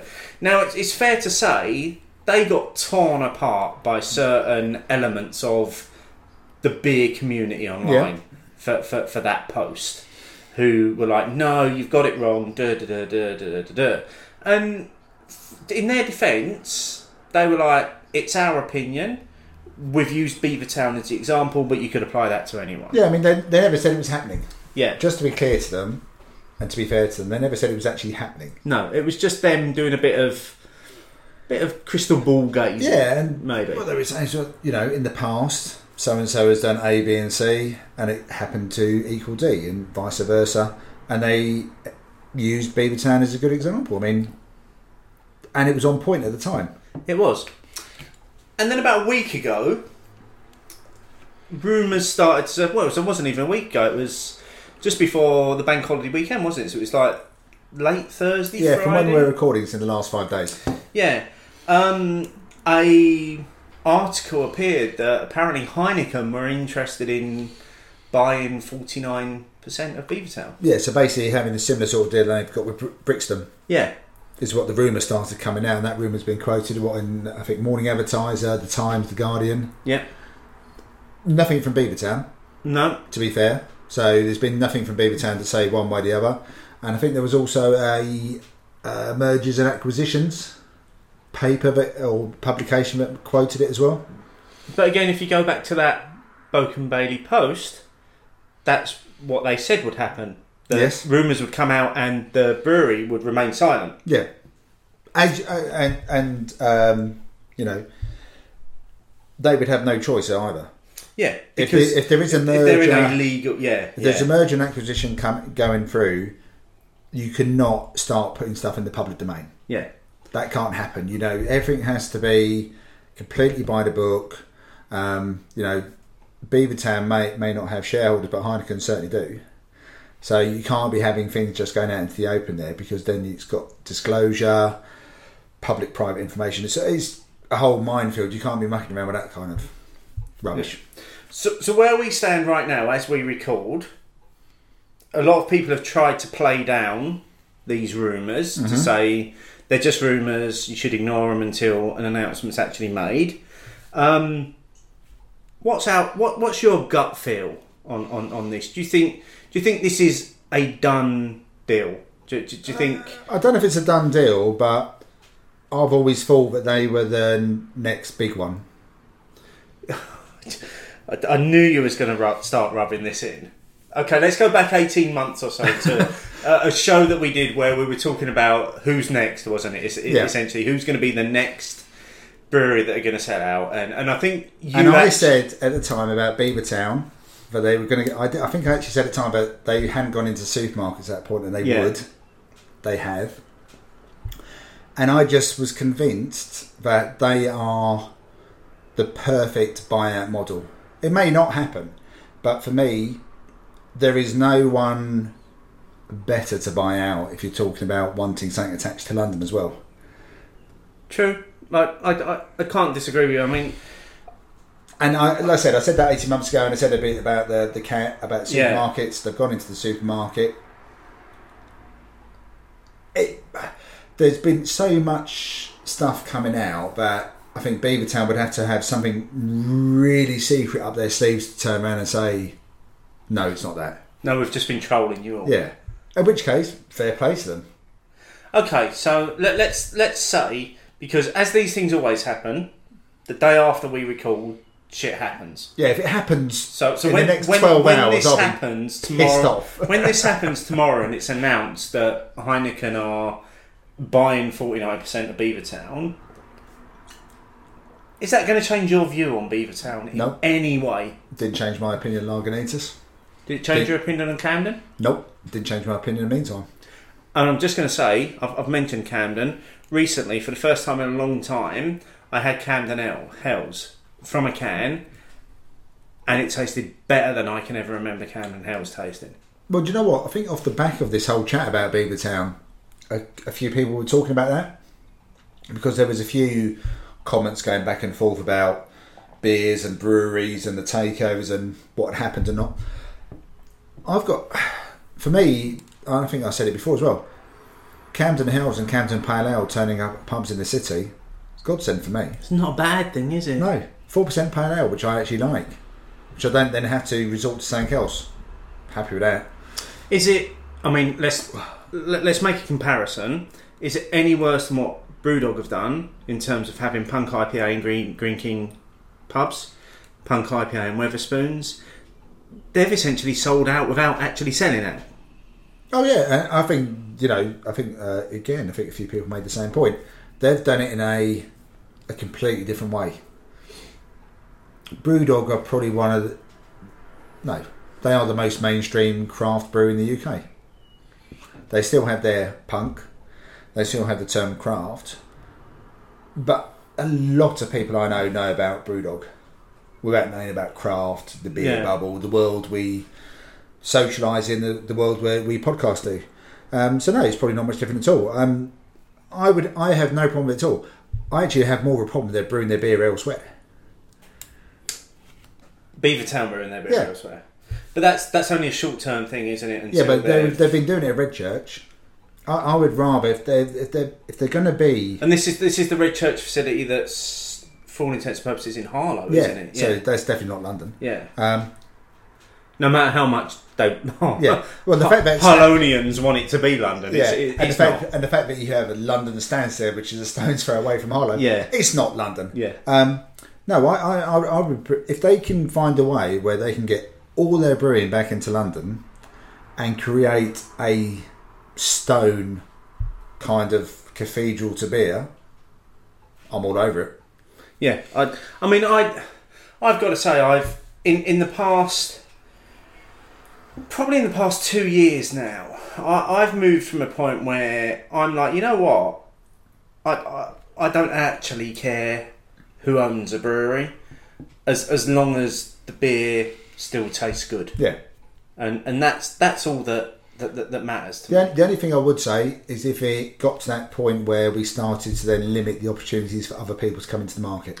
Yeah, and and I'm guessing you know based on the theme of tonight's show, somebody's about to throw at me. Oh well, okay. Well, what if what what if Heineken bought Magic Rock? You know what? Good for Rich, because he's he spent probably half his life building this brewery Yeah. and, and and this brand to be what it is. And if as long as as long as once a year I see Unhuman Cannonball, and as long as Cannonball continues to taste as good as it's tasted tonight, I'm not bothered. I'll go with it. I, I don't I don't see it would actually happen because I think, particularly in Ma- Magic Rock's case, they're they're quite on top of their own capacity and their own destiny. But clearly, Beavertown have they they have a bigger destiny that they want to fulfil. Yeah, but also I also think that's also geography as well.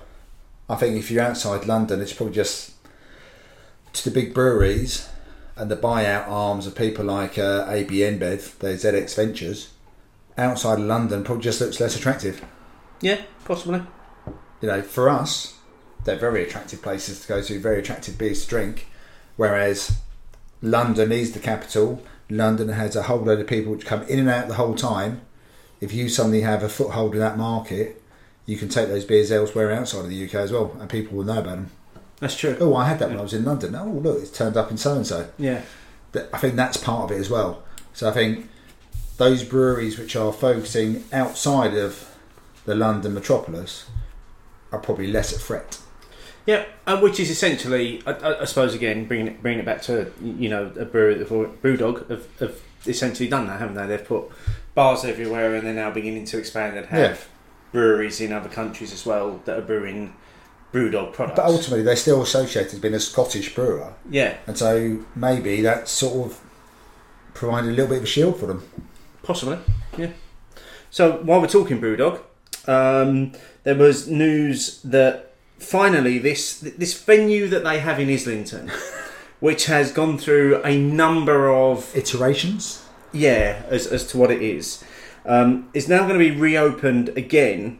Um, but it's going to have home brewing equipment on site as, as, as well, which will allow customers to come in and brew their own beer. So Brewdog Angel will be opening on um, Friday the 1st of June, contain and it will contain four 20 litre homebrew kits which customers can use while drinking a range of beers from the bar's 14 taps. Okay, first of all, not sure it's a great idea to encourage drinking and, And brewing, brewing at the same same time. Um, it will also be offering a full full Brewdog pizza menu and coffee from Dear Green. I didn't know Um, Brewdog did the pizza menu. No, I didn't. So maybe again something new that they're looking at. Um, they're going to release details on how to book a brew day, um, but it's interesting that they finally seem to have found a purpose for this venue. I don't get the purpose though. It's trying to be a lot of everything, isn't it? Drink your beers, eat your pizza, and brew your own beer. Do, do we think it's is, is, is it gonna It's an is it gonna become know. something else again? I I don't see how. I mean, the, I mean, the brew pub at Tower Hill, I get that because where it is, I've still got to go, but I know the building. I think that's going to attract a lot of people. Pictures I've seen of it are that it's constantly rammed. Yeah, I think that's going to be a real go-to Yeah. destination. I mean, especially where it is, it's just I would say just on that perimeter of the city. So you've got a five-minute walk to Tower Hill. You're a ten-minute walk to the Bank of England and to Bank Station. It's pretty much the perfect spot for what they're trying to go for, which means they have weekdays, weeknights, and weekends pretty much sewn up. That one, I just don't understand. Why not just open a Brewdog bar? I, I think they, Why- they've why always struggled to get a license for just a bar, which is possibly why they've kept changing what it is. Then give it up. There Yeah. are so many other venues in London, and you know, but I don't understand why they struggle to get them unless there's been objections from other breweries. Most people just want to go to Brewdog and drink a beer. Yeah. So I suppose only time will tell Yeah. with, with, with that one. Um, all right, last couple of bits on the news. Uh, Fuller's uh, have announced that they've just installed a new pilot brewery. While they're in the process of in- installing a pilot brewery at their um, site in Chiswick. What? Where they have all that spare space? Where do they put that? It's only a small couple of tanks. But they haven't really got much. To, to the point where I think um, John Keeling said he was going to come out of retirement just to play on the pilot kit. He can't help himself, can No, he? no, he can't. Uh, but it'd be interesting to see what beers Fuller's do bring out. As, uh, I reckon. That, I, re- I reckon there'll be a lot of the. Uh, I reckon they'll do a little bit of work with Darkstar on those, and also that Fullers and Friends thing. I think there's and, and some maybe long, exclusive releases just into their own pub on that corner. what the Mawson Arms. Yeah, or, or whatever because it's two pubs. Isn't Yeah. it? yeah, The Mawson Arms is always the name I remember because that's the one directly on the corner. Never remember yeah. the second name. Yeah. Um. So that's the news. The human cannonball is almost gone, mate. Yeah, We're, we've been smashing our way through this. Um, I'm loving it. what What are you thinking on it? Absolutely bloody delicious. I reckon for me, this is, uh, like I said, I think I've always enjoyed this a bit more than you, but I'm just getting everything I like about that West Coast style of IPA. I, I'm getting a lot more of it this year. I, I'm getting what what I am getting is I'm getting a real dankness to it. There's there's, there's a stickiness there. There's, there's there's that caramel piney stickiness to it, and and then the, it, it is it is bitter from beginning to end. Yeah. Oh, There- there all is the way no through. doubt about all that. the way through. Um, I think that little bit you read out from the blog about the malt bill that definitely comes through. It's definitely got more of that going on than with the, the original Cannonball. I'm just finding it so drinkable. So whereas the Neo, as it got towards the bottom of the glass and it warmed up a little bit, I was thinking, okay, could I do a second one? I might say a half Yeah. if someone said, "Oh, do you want a pint of this or another five pound?" Yeah, I'll have a big, I'll have a big glass of it again. I, I I would probably actually go for a big glass of this again. Exactly. Yeah. Because I'd, and I'd be quite happy to superbly drinkable maybe beer. consider a third. and I as think well. you're right about that bitterness going all the way through. It, it is literally from the first the, the first moment it passes your lips, it washes over you. It's there. It's all around your mouth, and then you get you get it on the finish. Yeah, as so it's not just at the back end, no. all the way through. Yeah. And it's all, right now. I've just just got that bitterness. Yeah, and and I, I've no more words and and we've we've still one more beer to do, Exactly. So, and and another poll why did we do this? to, to get through. Yes, God knows. You, so luck- um, you lucky listeners. yeah, let's get into this then. Opinions, opinions, opinions, opinions. So the second question we asked was, um, well, it was actually the first question we asked, but we thought it was better this way round. Uh, with festival season well underway, what are your thoughts on all-in tickets? So this was on the back of um, a couple of festivals happening. Why we've been on, Yeah. we've had a, been off air. Fuller's announcing that they were doing this craft beer London Brewers London Alliance Brewers Festival, Alliance, which yeah. is all in. Um, so, so we asked what were people's view, views on this. So we had 282 votes, and, and I just will say at this point as well that this one, um, first time I've seen this in a while, that the votes were fluctuating, and it was, It was uh, over the 24 for while, it? hours. Yeah, it was going in both directions. In the end, it was literally a five percent swing that, that that won this. So Loveham was fifty six percent. Not for me was forty four percent. So um, like I say, not a lot in it. Um, in, in terms of what people are saying, so let, let's get into the some of the, the, the love the all in tickets comment. So Owen Frankish at Evil Brainfish said, "Love them when I get there, but make it so make it much harder for me to justify stumping up the cash in advance. Although I'd probably spend the same in the end." See, I never know whether I would spend the same in the end. That's, that's an interesting point uh, from Evil Brainfish, which I have to admit, fantastic Yeah. Twitter handle. So let's okay. Let's let's try and put that into context then. So, using the festival that we know and love, Indy Man, you're going to pay twenty quid to get into a session. Yep. What are you then likely to spend in that session? Do you think? Well, wh- when we were there last time queuing up, what did they come round and take for us from to- for tokens? It was what was it? Twenty quid's worth of tokens. Yeah. We got twelve. Was it twelve tokens for Yeah. twenty quid? I didn't top up much more after that. I have to admit. So let's be conservative. You spent fifty quid. Yeah. for, for a session at Indy Man.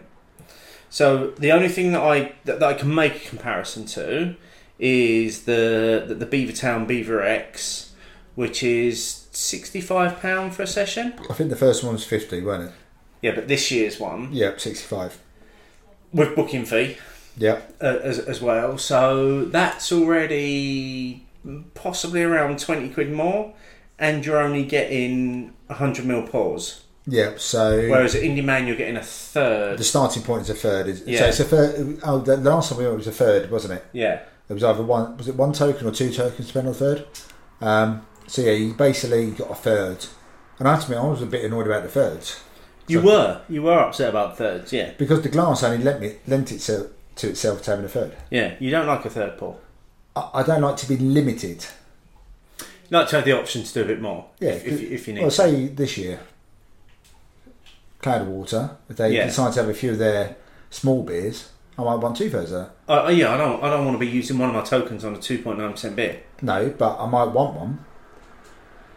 So why should I ha- have to have just a one third?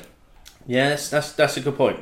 But anyway, that's going that's going off. But um, it's it's an interesting thing. It's and also, I mean, for us, we we, we travel, Yes, you've got your travel costs to add into that. and the well. travel definitely adds something for what- us when we go to Indy Man. Yeah. Um, so let, let, us look at a couple of the other love them um, comments as well. So John at Beer in the Suburb said they're great. Would rather pay a lump sum in advance and know I can have anything I like, rather than fiddle with tokens or moan about how much a tiny pour of rare beer costs. It seems, seems like he was tapping into what you were saying there. Um, I went to Craft Beer Rising last year, twenty quid entry, and probably spent as much as that uh, as an all-in ticket anyway. So. Um, what, it's a tough one, isn't it? In, in, in I think I think let's read out a few more because I've got I, I've got quite a lot to say. Uh, so. uh, okay, and then um, Ian B at Mister underscore Ian underscore B. Love all in festivals. No faffing around with tokens. More willing to try something I wouldn't normally try, as if I didn't, as if I have to pour it. I've not lost out, and no unused tokens at the end. Much less hassle. Did a, did a blog post about my thoughts, and we'll include a, a link to Yeah. that in the show notes. But that was also um, echoed by Kaylee at Kaylee Pie, Ross at All Doom and Gloom, uh, Jamie H at Merchant of Shite as well. So it's um, it, it's interesting that a lot of people are saying, you know what, it's the convenience factor. I, I I've paid, I've got my glass, and I just go around and say, I'll have some of that, I'll have some of that, I'll have some of that, I'll have some of that. I, I get that. But Carry on. no, no, but let's let let's have your view at this point. But If I'm going to a beer festival on my own, which I very rarely do, um, then an all-in ticket would probably work. But I find all-in tickets are the most unsociable aspect of a beer festival because all-in tickets are generally 100 milliliter pours or less, with the exception being the upcoming Fuller's London Brewers Alliance, uh, Alliance which is 200 and 100 depending on strength yeah, but it's a 100 usually or less. I think the American Craft Beer Festival is like 30 millilitres. I mean, that's fucking evaporated by the time it's got to that's my nose. nothing, is it? Um, That's not even a shot no, of beer. Well, well, it is, it's, it's, it just over as, shot. as long as you only have a single. yeah, But it's unsociable. I've done the London Craft Beer Festival three different times, and everyone's just going off at different times because you, you've only got 100 millilitres. So you go well, we found that that first time we went. Yeah. We went as a group, and we never spent any time with each other No. because we were all off getting a beer. fucking annoys the hell out of me. It's like Yeah. going to a greyhound racing where you have to bet every 15 minutes. So you bet, you come back, you bet, you come back. You're, you're always darting off. There's no sociability about it unless you're all going for the same beer at the same time all the time. And that's for me just isn't that sociable because that just doesn't happen. If I go with Michelle, we will want eight different beers and we will drink at different pace. Yeah. There's no coming back to a table and say, right, uh, you've got a third, I've got two thirds, or vice versa. Let's um, take a moment. We don't have to go and drink now because I, I can go and pay for it when I want to. If I've paid for it, I'm thinking, all right, I've spent fifty pound on a ticket, I need to go and drink it. Um, no, it just annoys the hell out of me. I get why the organisers do it, and I completely understand why people who, ju- who want to try new beers do it. I don't go to beer festivals just to try new beers. That's not the only thing, is it? Yeah. No, it's- yeah. for me it's the social aspect, and I do not get all in tickets as the social aspect. Okay. And that brings us quite nicely on to the not for me comments as well, because we obviously did have quite a few of these. Um, so first up, we've got uh, the Flying Welshman at Bix underscore Barton underscore SW6, and also a few others mentioned this as well. So Pub Curmudgeon. oh dear, it Yeah. started. Um, at Old Mudgy, uh, John Moore at the Beer Idiot, and Crafty Mama at Becky Boogaloo. Um, I will come back to Crafty Mama's comment as well because it was a particularly pertinent one. Uh, generally, no. Depends on the pour, size, cost, or range. Can lead to rushed, excessive drinking as punters try to get their money's worth. Prefer to be able to decide myself how much I want once in. Crafty Mama at Becky Boogaloo added to that. Also, my Yorkshireness comes out, and I have to get what I spent on the ticket. Um, so, so, what do you think about that one? I mean, that, that's that's quite an interesting one because a lot of people were saying that once you've paid that money, you do feel as though you've got to get your money. I money's can't worth. disagree. Even even to a certain extent with Indy Man with the tokens, and you sort of alluded to it when we were talking about it. But you, I'm not going to have a third. I'm not going to have a third of a three percent.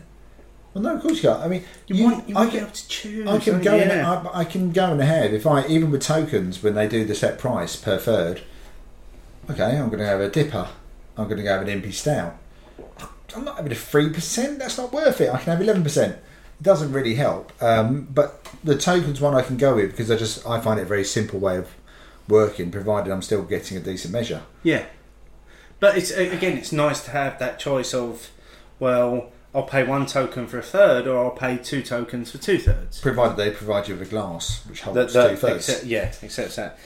Um, Simon Clark at Simon Calm said it's not for me, and it encourages irresponsible drinking.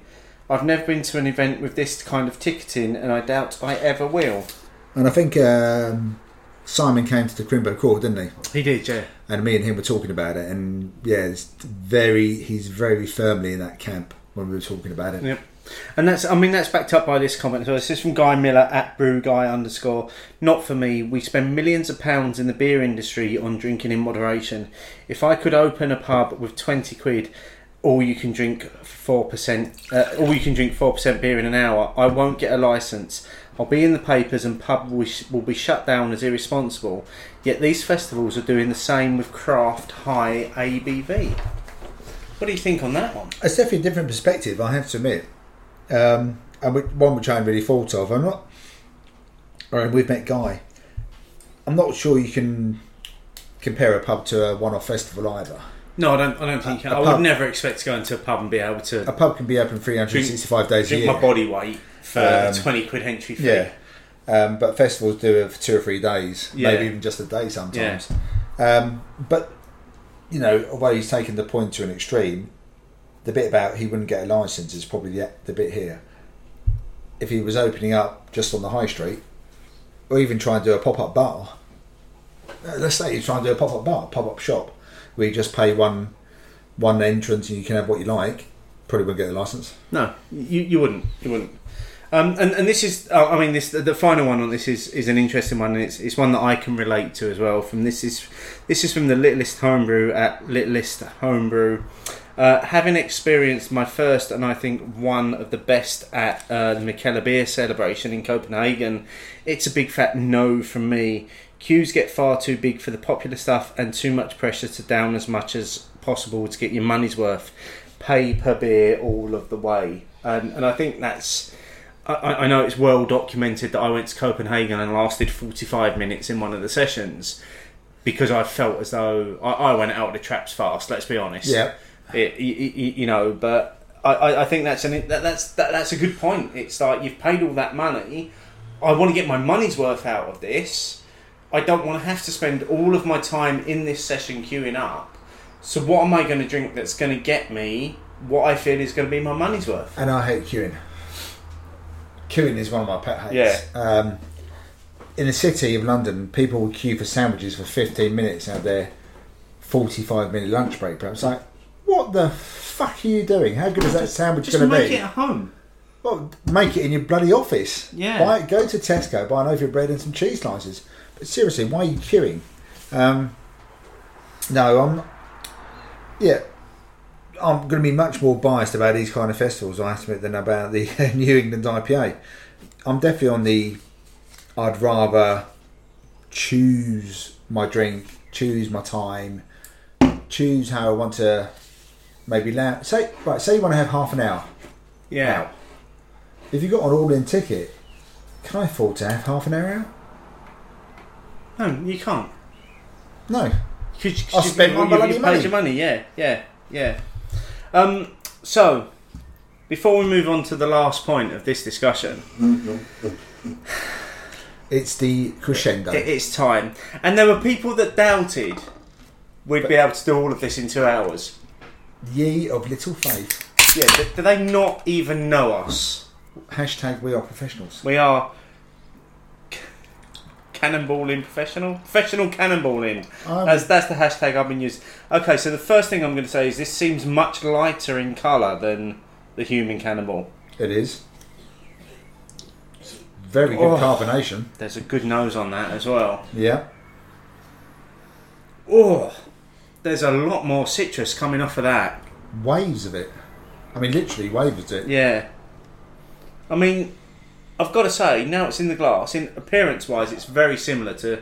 Yeah, to it's got, human. it's got the orange hue. There's bit- there's more hazy. there's a bit bit more haze to it, Yeah. but you'd probably expect that from 11% worth of hops. That nose. Cheers, Let's get into this. unhuman cannonball. Here we go.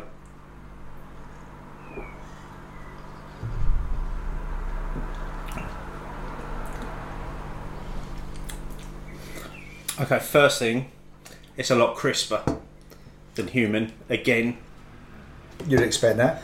and and again, looking back on, on, on the run, it again does that thing to me in, in terms of human cannonball was re- not human cannonball was really really crisp. Yeah. This is really really crisp. Human was dank as fuck. It was dank and sticky and everything that you want from a West Coast IPA. This is completely different. What this is, though, it advertises the alcohol, I think, a bit more. You get a bit more of the burn on the finish, don't you? Yeah. And and I know a lot of people have said I'm going to leave it a few weeks because they're always best three or four weeks after or da da da whatever. And to be fair, they might well be, but the only way you know that is if you had them straight away. That- that's it. Yeah. Um, But you definitely, I think you definitely get a bit more of that. I don't mind that. It's eleven point two percent. I, I expect that. I want to. I actually want it to tell me there's some alcohol. Yeah. This I, I I- want this beer to be the beer that says you know what drink me, and then go home. Yeah. I mean, unfortunately for you, you're home. Uh, well, fortunately, yeah. or unfortunately because you might just open the fridge and go, yes, I've got another one. I'm going to go full Steve Austin now. let's let's do it. Yeah. Um, let's let's just finish off the um the, the, the conversation about the all in tickets and then You haven't said what your feeling is. I've obviously advertised mine now. I'm not a fan. I'm I, I'm really not. I, I, I, had that like say, I had that one experience in Copenhagen where I did feel as I had to drink my money's worth, and I am I'm I'm possibly one of these people that is put off by the amount up front. So let, let's let, let's take for instance the the, the Beavertown Bash this year, which I know we've me- mentioned be- before. It's sixty five quid for the ticket. To me, that feels like a lot of money to pay for a beer festival. Well, it is, and I shall. I, I can. I bought a ticket. I bought two tickets for the Craft Beer Rising in February. Uh, quite some months in advance, and then found out I had the mother of all engineering works, which would have meant more time travelling than more time at the festival. So I advertised uh, on Twitter they were available for sale. Fortunately, someone bought them at face value. I said, "Look, you can have them a bit cheaper." He said, "No, I'll pay the face value." So very lucky in that respect. So what happens if I buy two £65 Beaver X tickets? So that's 130 quid. And then some, for whatever reason, family emergency, I can't go. Do I get that money back? Whereas if I just If buy you can sell them to someone, you can. yeah, but if it's an emergency, a I may not have time Yeah. or the inclination. But if I just buy a ticket, which is an entrance fee, I spend a lot less. Yeah, and, and let's let let's say here right now we, we, we're not knocking these festivals No, I am. because that's that's that's what they've done. No, That- I am. that- that's what I am. I, I'm Oh, not are a you? fan of all in tickets. No, I am knocking them. Okay, I'm not a fan. I'm, I think I do actually agree with I'm, you. I'm maybe not. If I, if, I- if I had the money, maybe I'd be quite happy to spend sixty five quid to go to Beach What to have a few hundred milliliter pours? You In- fancy that queuing up? in, in about four hours as, Yeah. as, as, as well, isn't it? Well, I, I, I mean to counter it, a lot of people were saying, well, for all the queuing that there was last year. That meant that there were there were a lot of breweries that didn't have any queues, and you could go and try some of those non-hyped breweries. So I, I suppose a lot of it comes down to that high. Do they give two, do they give two hundred milliliter pours? No, no, they don't. But I, I think it's a case of a, a, a lot of what drives some of this is that oh, we've got this brewery and this beer will be pouring, and you have to try this beer. Rather than just like I just you- want a decent you, you measure. know what? We've, we've got a beer festival and we've got forty breweries, and they're all going to be serving great beer. So pay an entry fee and then come pay those breweries for what they're they're, they're serving. Yeah, but I'd, maybe I want to have something bigger than hundred milliliters. Yeah, I mean, hundred milliliter That's the- it's- uh, it's the uh, uh, pause. are pours. pointless. The fucking pours Yeah, yeah. which annoy me. It's That- a bottle that- share. That's what we do a bottle share, but I don't have to pay for that. I don't have to queue up for it. It's delivered right in front of me. Whereas I have to queue to get a 100 milliliter pour. By the time I've finished it, I can go back to the queue, the back of the queue, and Yeah, no, no, that's that, that's which which is what we is what we experienced did at at, at, at the Cast Festival, which was we literally the queues were so big that we we bought a beer, we went to the back of the queue, and we drank the beer while in the queue to get our next beer. Yeah, and what happened? And we did that two or three times. We got pissed. we got pissed, and we but we also got fed up with that. Yeah. because I don't want to spend my whole time at Queuing. festivals in a queue. E- exactly.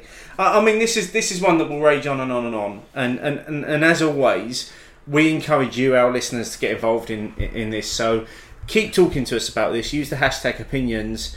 Get involved in this. this the, the, the, oh, that and oh, the wheels have come off. Get involved in the discussion. That's that's the one. Um, and if you really want to get involved in the discussion, you may very well find yourself. you may, May very, Fi fi Did I need the very? Oh, No, you didn't need the very. In this part of the show. Let us know. Write it down. Let us know. Write it down. Let us know your thoughts and bitter and lingerness. Write it down. So, first up this week, we've got this is from JD at Job John. And this is going back again to. Uh, we've got a couple of people going all the way back to the, the Manchester shows this month. Are you Um, guys not keeping up? No, it, it might be more us not keeping up. Because I d- d- we should probably make it clear to our listeners now. From this point on, we're now on a strictly two week schedule. Yeah. Everything, some of the stuff before now has been a little bit out of sync with No, that. Manchester was still April. No, no, it was, but the hop stuff one we recorded a week before. Our, our intention is to record the week of release and then have a week off, and then the week of Yeah. release. So, so that's that's where we're going to get to. So anyway, so so this is JD at Job John. Hmm. At Beer O'clock Show. Also have similar thoughts about the bar staff at the Smithfield NQ. It's quite interesting because at the moment there's no love for the bar staff at the Smithfield. There's not a lot of love for that at Which all. I think is a real shame because as a pub, I still think it was a really nice pub. And for Southerners finding Colonel in Manchester, possibly the best place to go. Uh, Men behaving badly at MBB podcast said, finish the Manchester episode of Opinions from Beer O'Clock Show, and the CAMRA discussion in the middle is excellent. A great listen, Ashley. So thanks, Ashley, for your feedback. Um, yeah, interesting how we threw a CAMRA discussion into the middle of a Manchester pub crawl. Yes, when we were talking about the um, AGM, wasn't it? Because that came about at the same time. Always that where I got a bit ragey. Yeah, bit ranty. There were a lot of f bombs there, weren't Yeah. there? Yeah. Okay. Uh, another one, Beers Without Frontiers podcast at beers underscore frontiers. Finished listening to the Behemoth latest Beer O'clock Show podcast today. Excellent show. Really enjoyed the Manchester segment. Having visited some of those venues myself. And the CAMRA rant from Steve was There you go. emotional and expletive ridden. Yeah, go. so al- almost. Um, what's what's the next one, mate? You you, you take that while I drink some more and human cannonball. At Beer O'Clock Show, a bit late to the story, but has anyone mentioned how the wording of the CAMRA amendment may have been some of the reason it wasn't passed? Having all beer and all pubs sounds to me like it includes shit one, and that's from Jack Target at JT Target JT Arget twenty three. Well done, That's a actually. really That's a really good point. I mean, to be honest, I've always thought that some pubs deserve to close. There's a pub in Colchester down the bottom of my road called the Norfolk. Fucking awful pub. Owned by Greene, Greene King. Shit when they were showing the football. You used to put it in plastic glasses because you were there watching the football. Turn the sound down. I'm glad it's closed. They can bulldoze the place as soon as possible, as far as I'm concerned. Some places don't deserve to be open. So yeah, possibly, but I'm not sure that was the um, the main thrust of the CAMRA amendments anyway. I, I I'm not sure, but But it's a good point. It's, it's a very good point, and I am. God, I've I've transcended beyond CAMRA. Honestly, I'm I'm. When you a- say you've transcended, you rip up your membership card. It's not the same as transcending. what what? No, it is because I used my membership to buy me a couple of editions of fanzine from Brewdog. That's transcending No, no, it's not. Their membership? No. No. Okay. Um, so uh, we were asked a question. This was from Edward Shaw at Dr. Shaw69, who asked us and Beer Nomicon. Um, quick question in view of what seems to me the spiralling cost of beer and frequency of new releases, especially dippers, £11 some places for the latest Verdant collab. How much is too much for a can of beer? That's a very good point. Um, I'm always really loath to buy cans and bottles in a pub when there's taps and casks. Yeah, And these beers, even on so released from the the brewery, what price were they coming in at? So Unhuman Cannonball was seven pounds for five hundred mils of an eleven percent triple IPA. Which I don't think is too bad. If you say that, so it's eleven percent, it's uh, that price. If you put that up by another two hundred fifty milliliters, that's a bottle of wine. Eleven percent, and you throw another couple of quid in, people will pay that. So I would say that's fairly reasonable. Yeah, I certainly I wouldn't go into double digits for a can. I would find it really tough to do that. Yeah, Really tough. yeah. And actually, thinking about it, I'm pretty sure the price of this has come down since. I mean, the bottles used to be a tenner a bottle of, of Unhuman Cannonball. You'd pay, you'd pay a tenner for six sixty mils The bottle may cost of, more, of, of- this. and yeah. also it's a more limited uh, as they had less capacity. didn't Yeah, yeah. But I mean, that's a that's a great question. Again, that's that's one. Listeners, tell us what what's what's your threshold What will you pay? for a can of beer? Um, so next one, Flying Welshman um, at Bix Barton SW6. Really enjoyed listening to the to, to this on the train today. This is in regard to our last show, which was with Hop Stuff. Uh, James from Hop Stuff has a really refreshing attitude to the craft beer scene. Good for positive mental health opinion. So thanks for that. That's that, that that's what we were aiming for I with really, that show. I really enjoyed our chat with James. Yeah, well, it was it was great, and and he was really honest with us as well, with, with everything he spoke about. And again, a, an, another one just back in that, just finished off the latest beer o'clock show. Great listeners ever, and a very important topic to, ta- to tackle. We'll be making sure to try out some hop stuff beer soon. Great PR. So that was from Beer Frontiers at Beer Yeah. Frontiers. Uh, Mike McGuire at Mike Maguire. Mike said UK supermarkets aren't doing enough to keep craft beer stored correctly. Brewers like Oskar Blue spend time making effort to produce the best product it can for the public. Asda, this is woeful, and this was a picture of a can Yeah, I saw that one. of Dale's IPA, which was sent to us on the 19th of May, out of date on the 3rd of January. I mean, that's terrible. that was it? awful. That's that. Oh, that but I've said that awful. about a lot because we've done we've done supermarkets on the show for, many times, many times. more times than we ever needed to. Yeah, and we've also extolled the virtues of them. yeah, accessibility, train beers, whatever it might be. We've extolled the virtue of them. But so many of them are shit at shelf rotation. It's a fucking basic. I mean, it really is a basic thing about whether it's any sort of consumable, it's shelf rotation. When you stack up, stack up from the back. It does They, they, they do it with bloody they do, genius. They, they do it with fresh fruit and veg, don't Yeah. they? So why can't you do it with every other product in the and, supermarket? and cans and bottles are easy to stack. Like I said, lived above an offer in 12 years. Stack from the back. Yeah, Stack from the yeah. back. That was it. That, that that was all. One of the few things, you know, one of the few things which was drummed into me. Stack from the back. yeah, Easy. Yep. And it wouldn't be an episode of opinions without one of these. This is Paul's question of the week. Questions, questions fill my head. Really interesting chats inspired by the conversation about cans and bottles. This week's question What's your personal preference in the majority of your beers? 330ml bottles, cans, 440ml cans, or other? For me, it would be 440ml every time, but I do like a 500ml can. I would say for everyday beers, free thirties. Yeah, Cans fit in, and also three thirty ml cans fit in the fridge. So your average fridge store has a two or three shelves. Yeah. Two of those shelves will do three thirty cans. They won't also they won't do the bigger cans. They won't do the bigger bottles. They'll definitely do the cans, and I would definitely do the three thirty bottles because you can put them better in the cupboard when you install them. Yep. Specials, I'm more than happy to have four forties or five hundreds, but everyday buying three thirties. 440 does seem to be now the standard can size.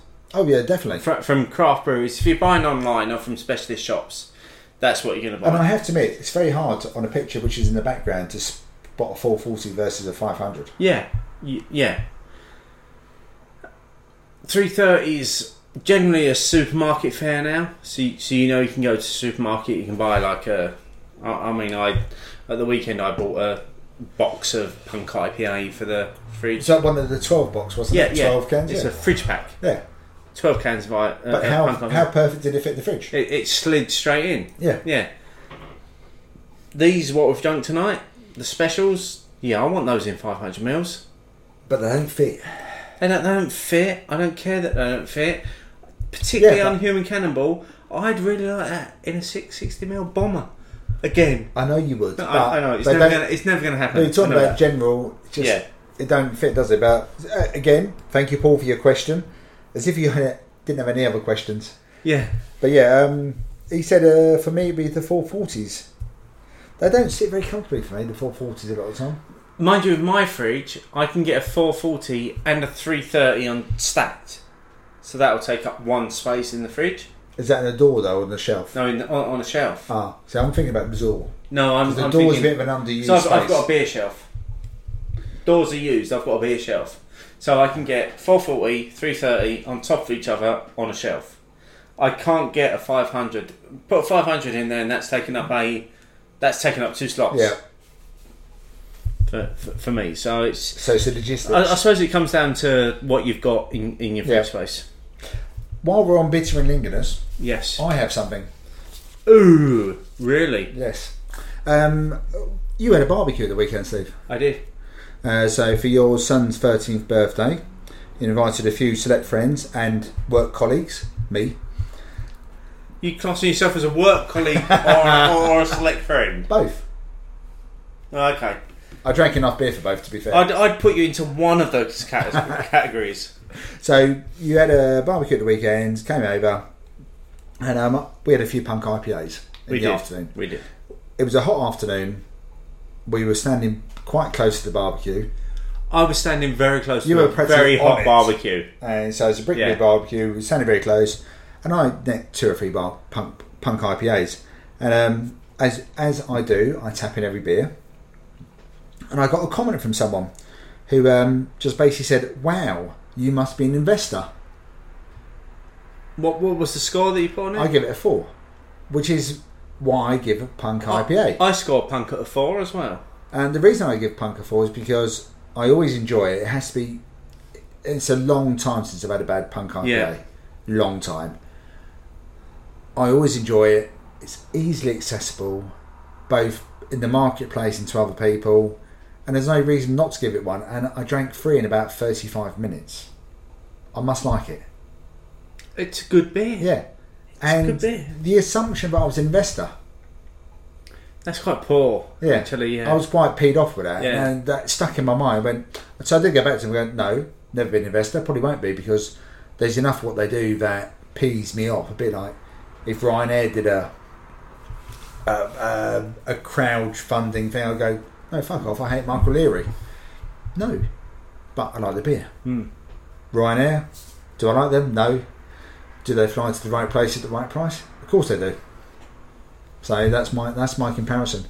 But yeah, so that just peed me off a little bit. I have to admit, the assumption I was invested because I gave it a four. Yeah, it's, it's, it's, I, I, can, I can understand why you got pissed off because I'm like, you know, for me, punk is now a four when I check it in, and it's it's a four for a number of reasons. It's I think I've explained this before. Like you, you, when I check a beer in, two point five is the is the average. Yep. So to, to hit the average, you've you've got your beer has got to be what it says on the tin Mm-hmm. and it essentially everything about it stands up to that as well. Yep. So so, so, so that's a two point five, and and then I start working up from there. So some of it becomes about personal taste, some of it becomes about what it does. So am I enjoying this beer?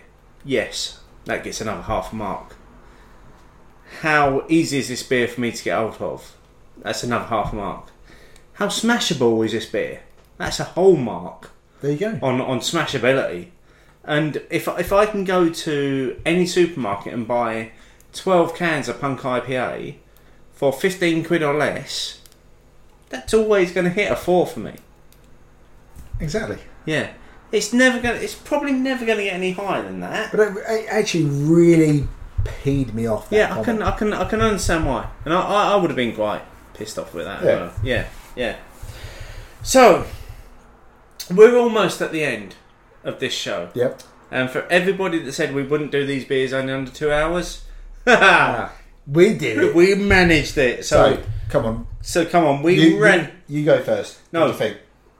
Oh, you make you put me on the spot before yeah. we put because we did one final poll. No. Let me know what you think. Okay, um, out of all the beers, hang on, I'm just gonna. I want one more of this. God, it's a hard one. This is a hard one this year. Um, I, so I've got a re- Okay. So while you're thinking, I've got a real feeling that everything's been upped this year. it has. So because they've released an EO, I think everything's gone up by another level.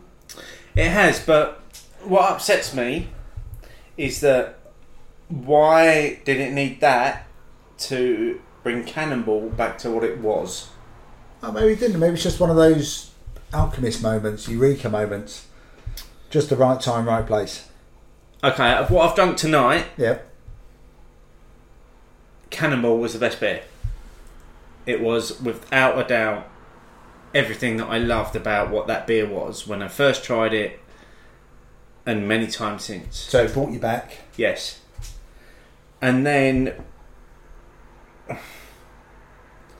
I I really can't I, I don't think I can split unhuman and human this year. Human was an incredibly bang on West Coast IPA. Oh, it was tops. Absolute Yeah. tops. Unhuman is has just taken that to another level. Yep. I mean, well, I think we're talking on Untappd of 0.25s here, aren't we? Yeah. So Cannonball will retain its five status because it does. That- That's just what it scores when I drink it on Untappd. Yeah. Um, bearing in mind that I'm going to check these two in twice. One as their normal variant and one as their 2018 variant. Um, essentially, you're asking me to score between human and un- unhuman here, aren't you? No, where does Neo sit? It still sits where we've got it because as as we're sat at the table, all of the green and silver beer is at One is, is, on, is, is, is on is on one side of the table, and Neo is on all its on own. its own in its multicolored variant over there. Um, Neo was good. It was a good beer, and it, it did exactly what, it said on the tin. Um, and but I will echo what a lot of people have said that it doesn't belong in the Cannonball Oh, no, Run. it doesn't belong. That the Cannonball Run is Cannonball Human and Unhuman. That this is the Cannonball Run here. okay, I would say on the run, I'll go human, then cannonball, then unhuman. In that order. Yep. Ah. I mean, we're talking fine margins here. Yeah. I actually loved Human Cannonball this year. Actually loved it. Um, Unhuman, I thought was tops. Cannonball possibly suffers from just being a beer, which I just expect to be good every time.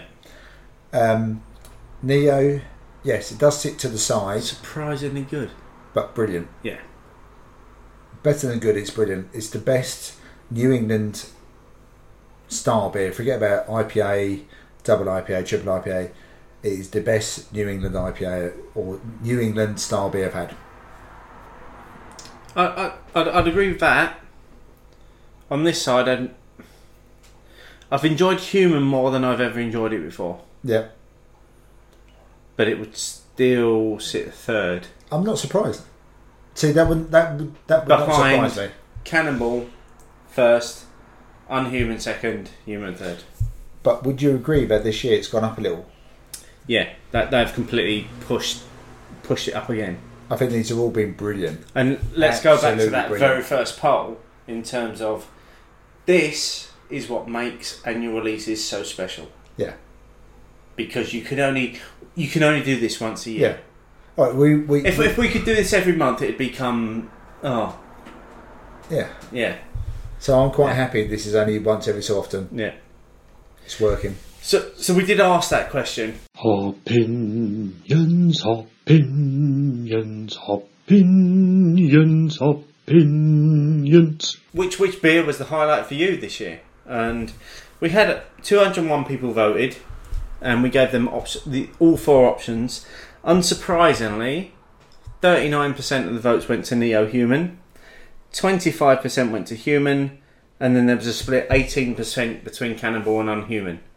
Cannonball as, as well. And I've got one comment from each beer Okay. to, to, to read out right now. So, first up, Mark Johnson at Mark and Johnson, and this was on the Cannonball front. From Keg, the regular Trump tool. For my taste, the other two needed a few weeks, so I've left my cans for now. Neo tasted as, as you'd expected, my opinions, but no idea why the others in in the comments are waiting so long to drink their beers. So, Mark went for Cannonball as as being from a keg point of view. That was a beer that tasted amazing. The Littlest Homebrew at Littlest Homebrew said Neo because it's one of the very few new, not not New England, yeah, New England, not Not North, northeast. no, North North England, New uh, New Northeast, New England. New England. I've managed to try. The majority of others are onion juice to me, not fruit juice. Disclaimer: I didn't have the core cannonball, but I, but I think I'd have had that. Oh, words, words have gone from me right now. So just to be clear, Yes. Little's, Little's Homebrew said Neo because it's one of the very few New England IPAs I've managed to enjoy. The majority of others are onion juice to me, not fruit juice. Disclaimer: I didn't have the core cannonball, but I think I'd have had that down as the best beer of the lot. Why did you not have that? Why would you? Yeah, if, if you're going to do the run, you've got to do the run. You need the basic. You need the Yeah, base. yeah. Um, John Stanley at JW Stanley 1007. All were very good. Human snatches it uh, for me as it was such a pleasure to have a great West Coast IPA. Same thoughts as me. It, it was, yeah, and, and I don't disagree that it was a fantastic West Coast IPA. But Cannonball is always going to be your benchmark, isn't it? It is, yeah, yeah. without a doubt. Uh, Neo was brilliant, but we are so oversaturated with uh, New England IPAs at the moment, meaning human just shone through for me. Um, I voted unhuman. I suspected because it needed my support in brackets. I haven't actually had Neo human yet, but Neo is winning because it gives the Hasboys a unity candidate.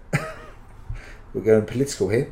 The West Coast curmudgeon vote is split over three choices: classic, front, and divide and rule, and Judean's people front, which prompted me to reply with a line for Brian tweet. I have to admit, and that was from Joe Hill at Multiplex Rant.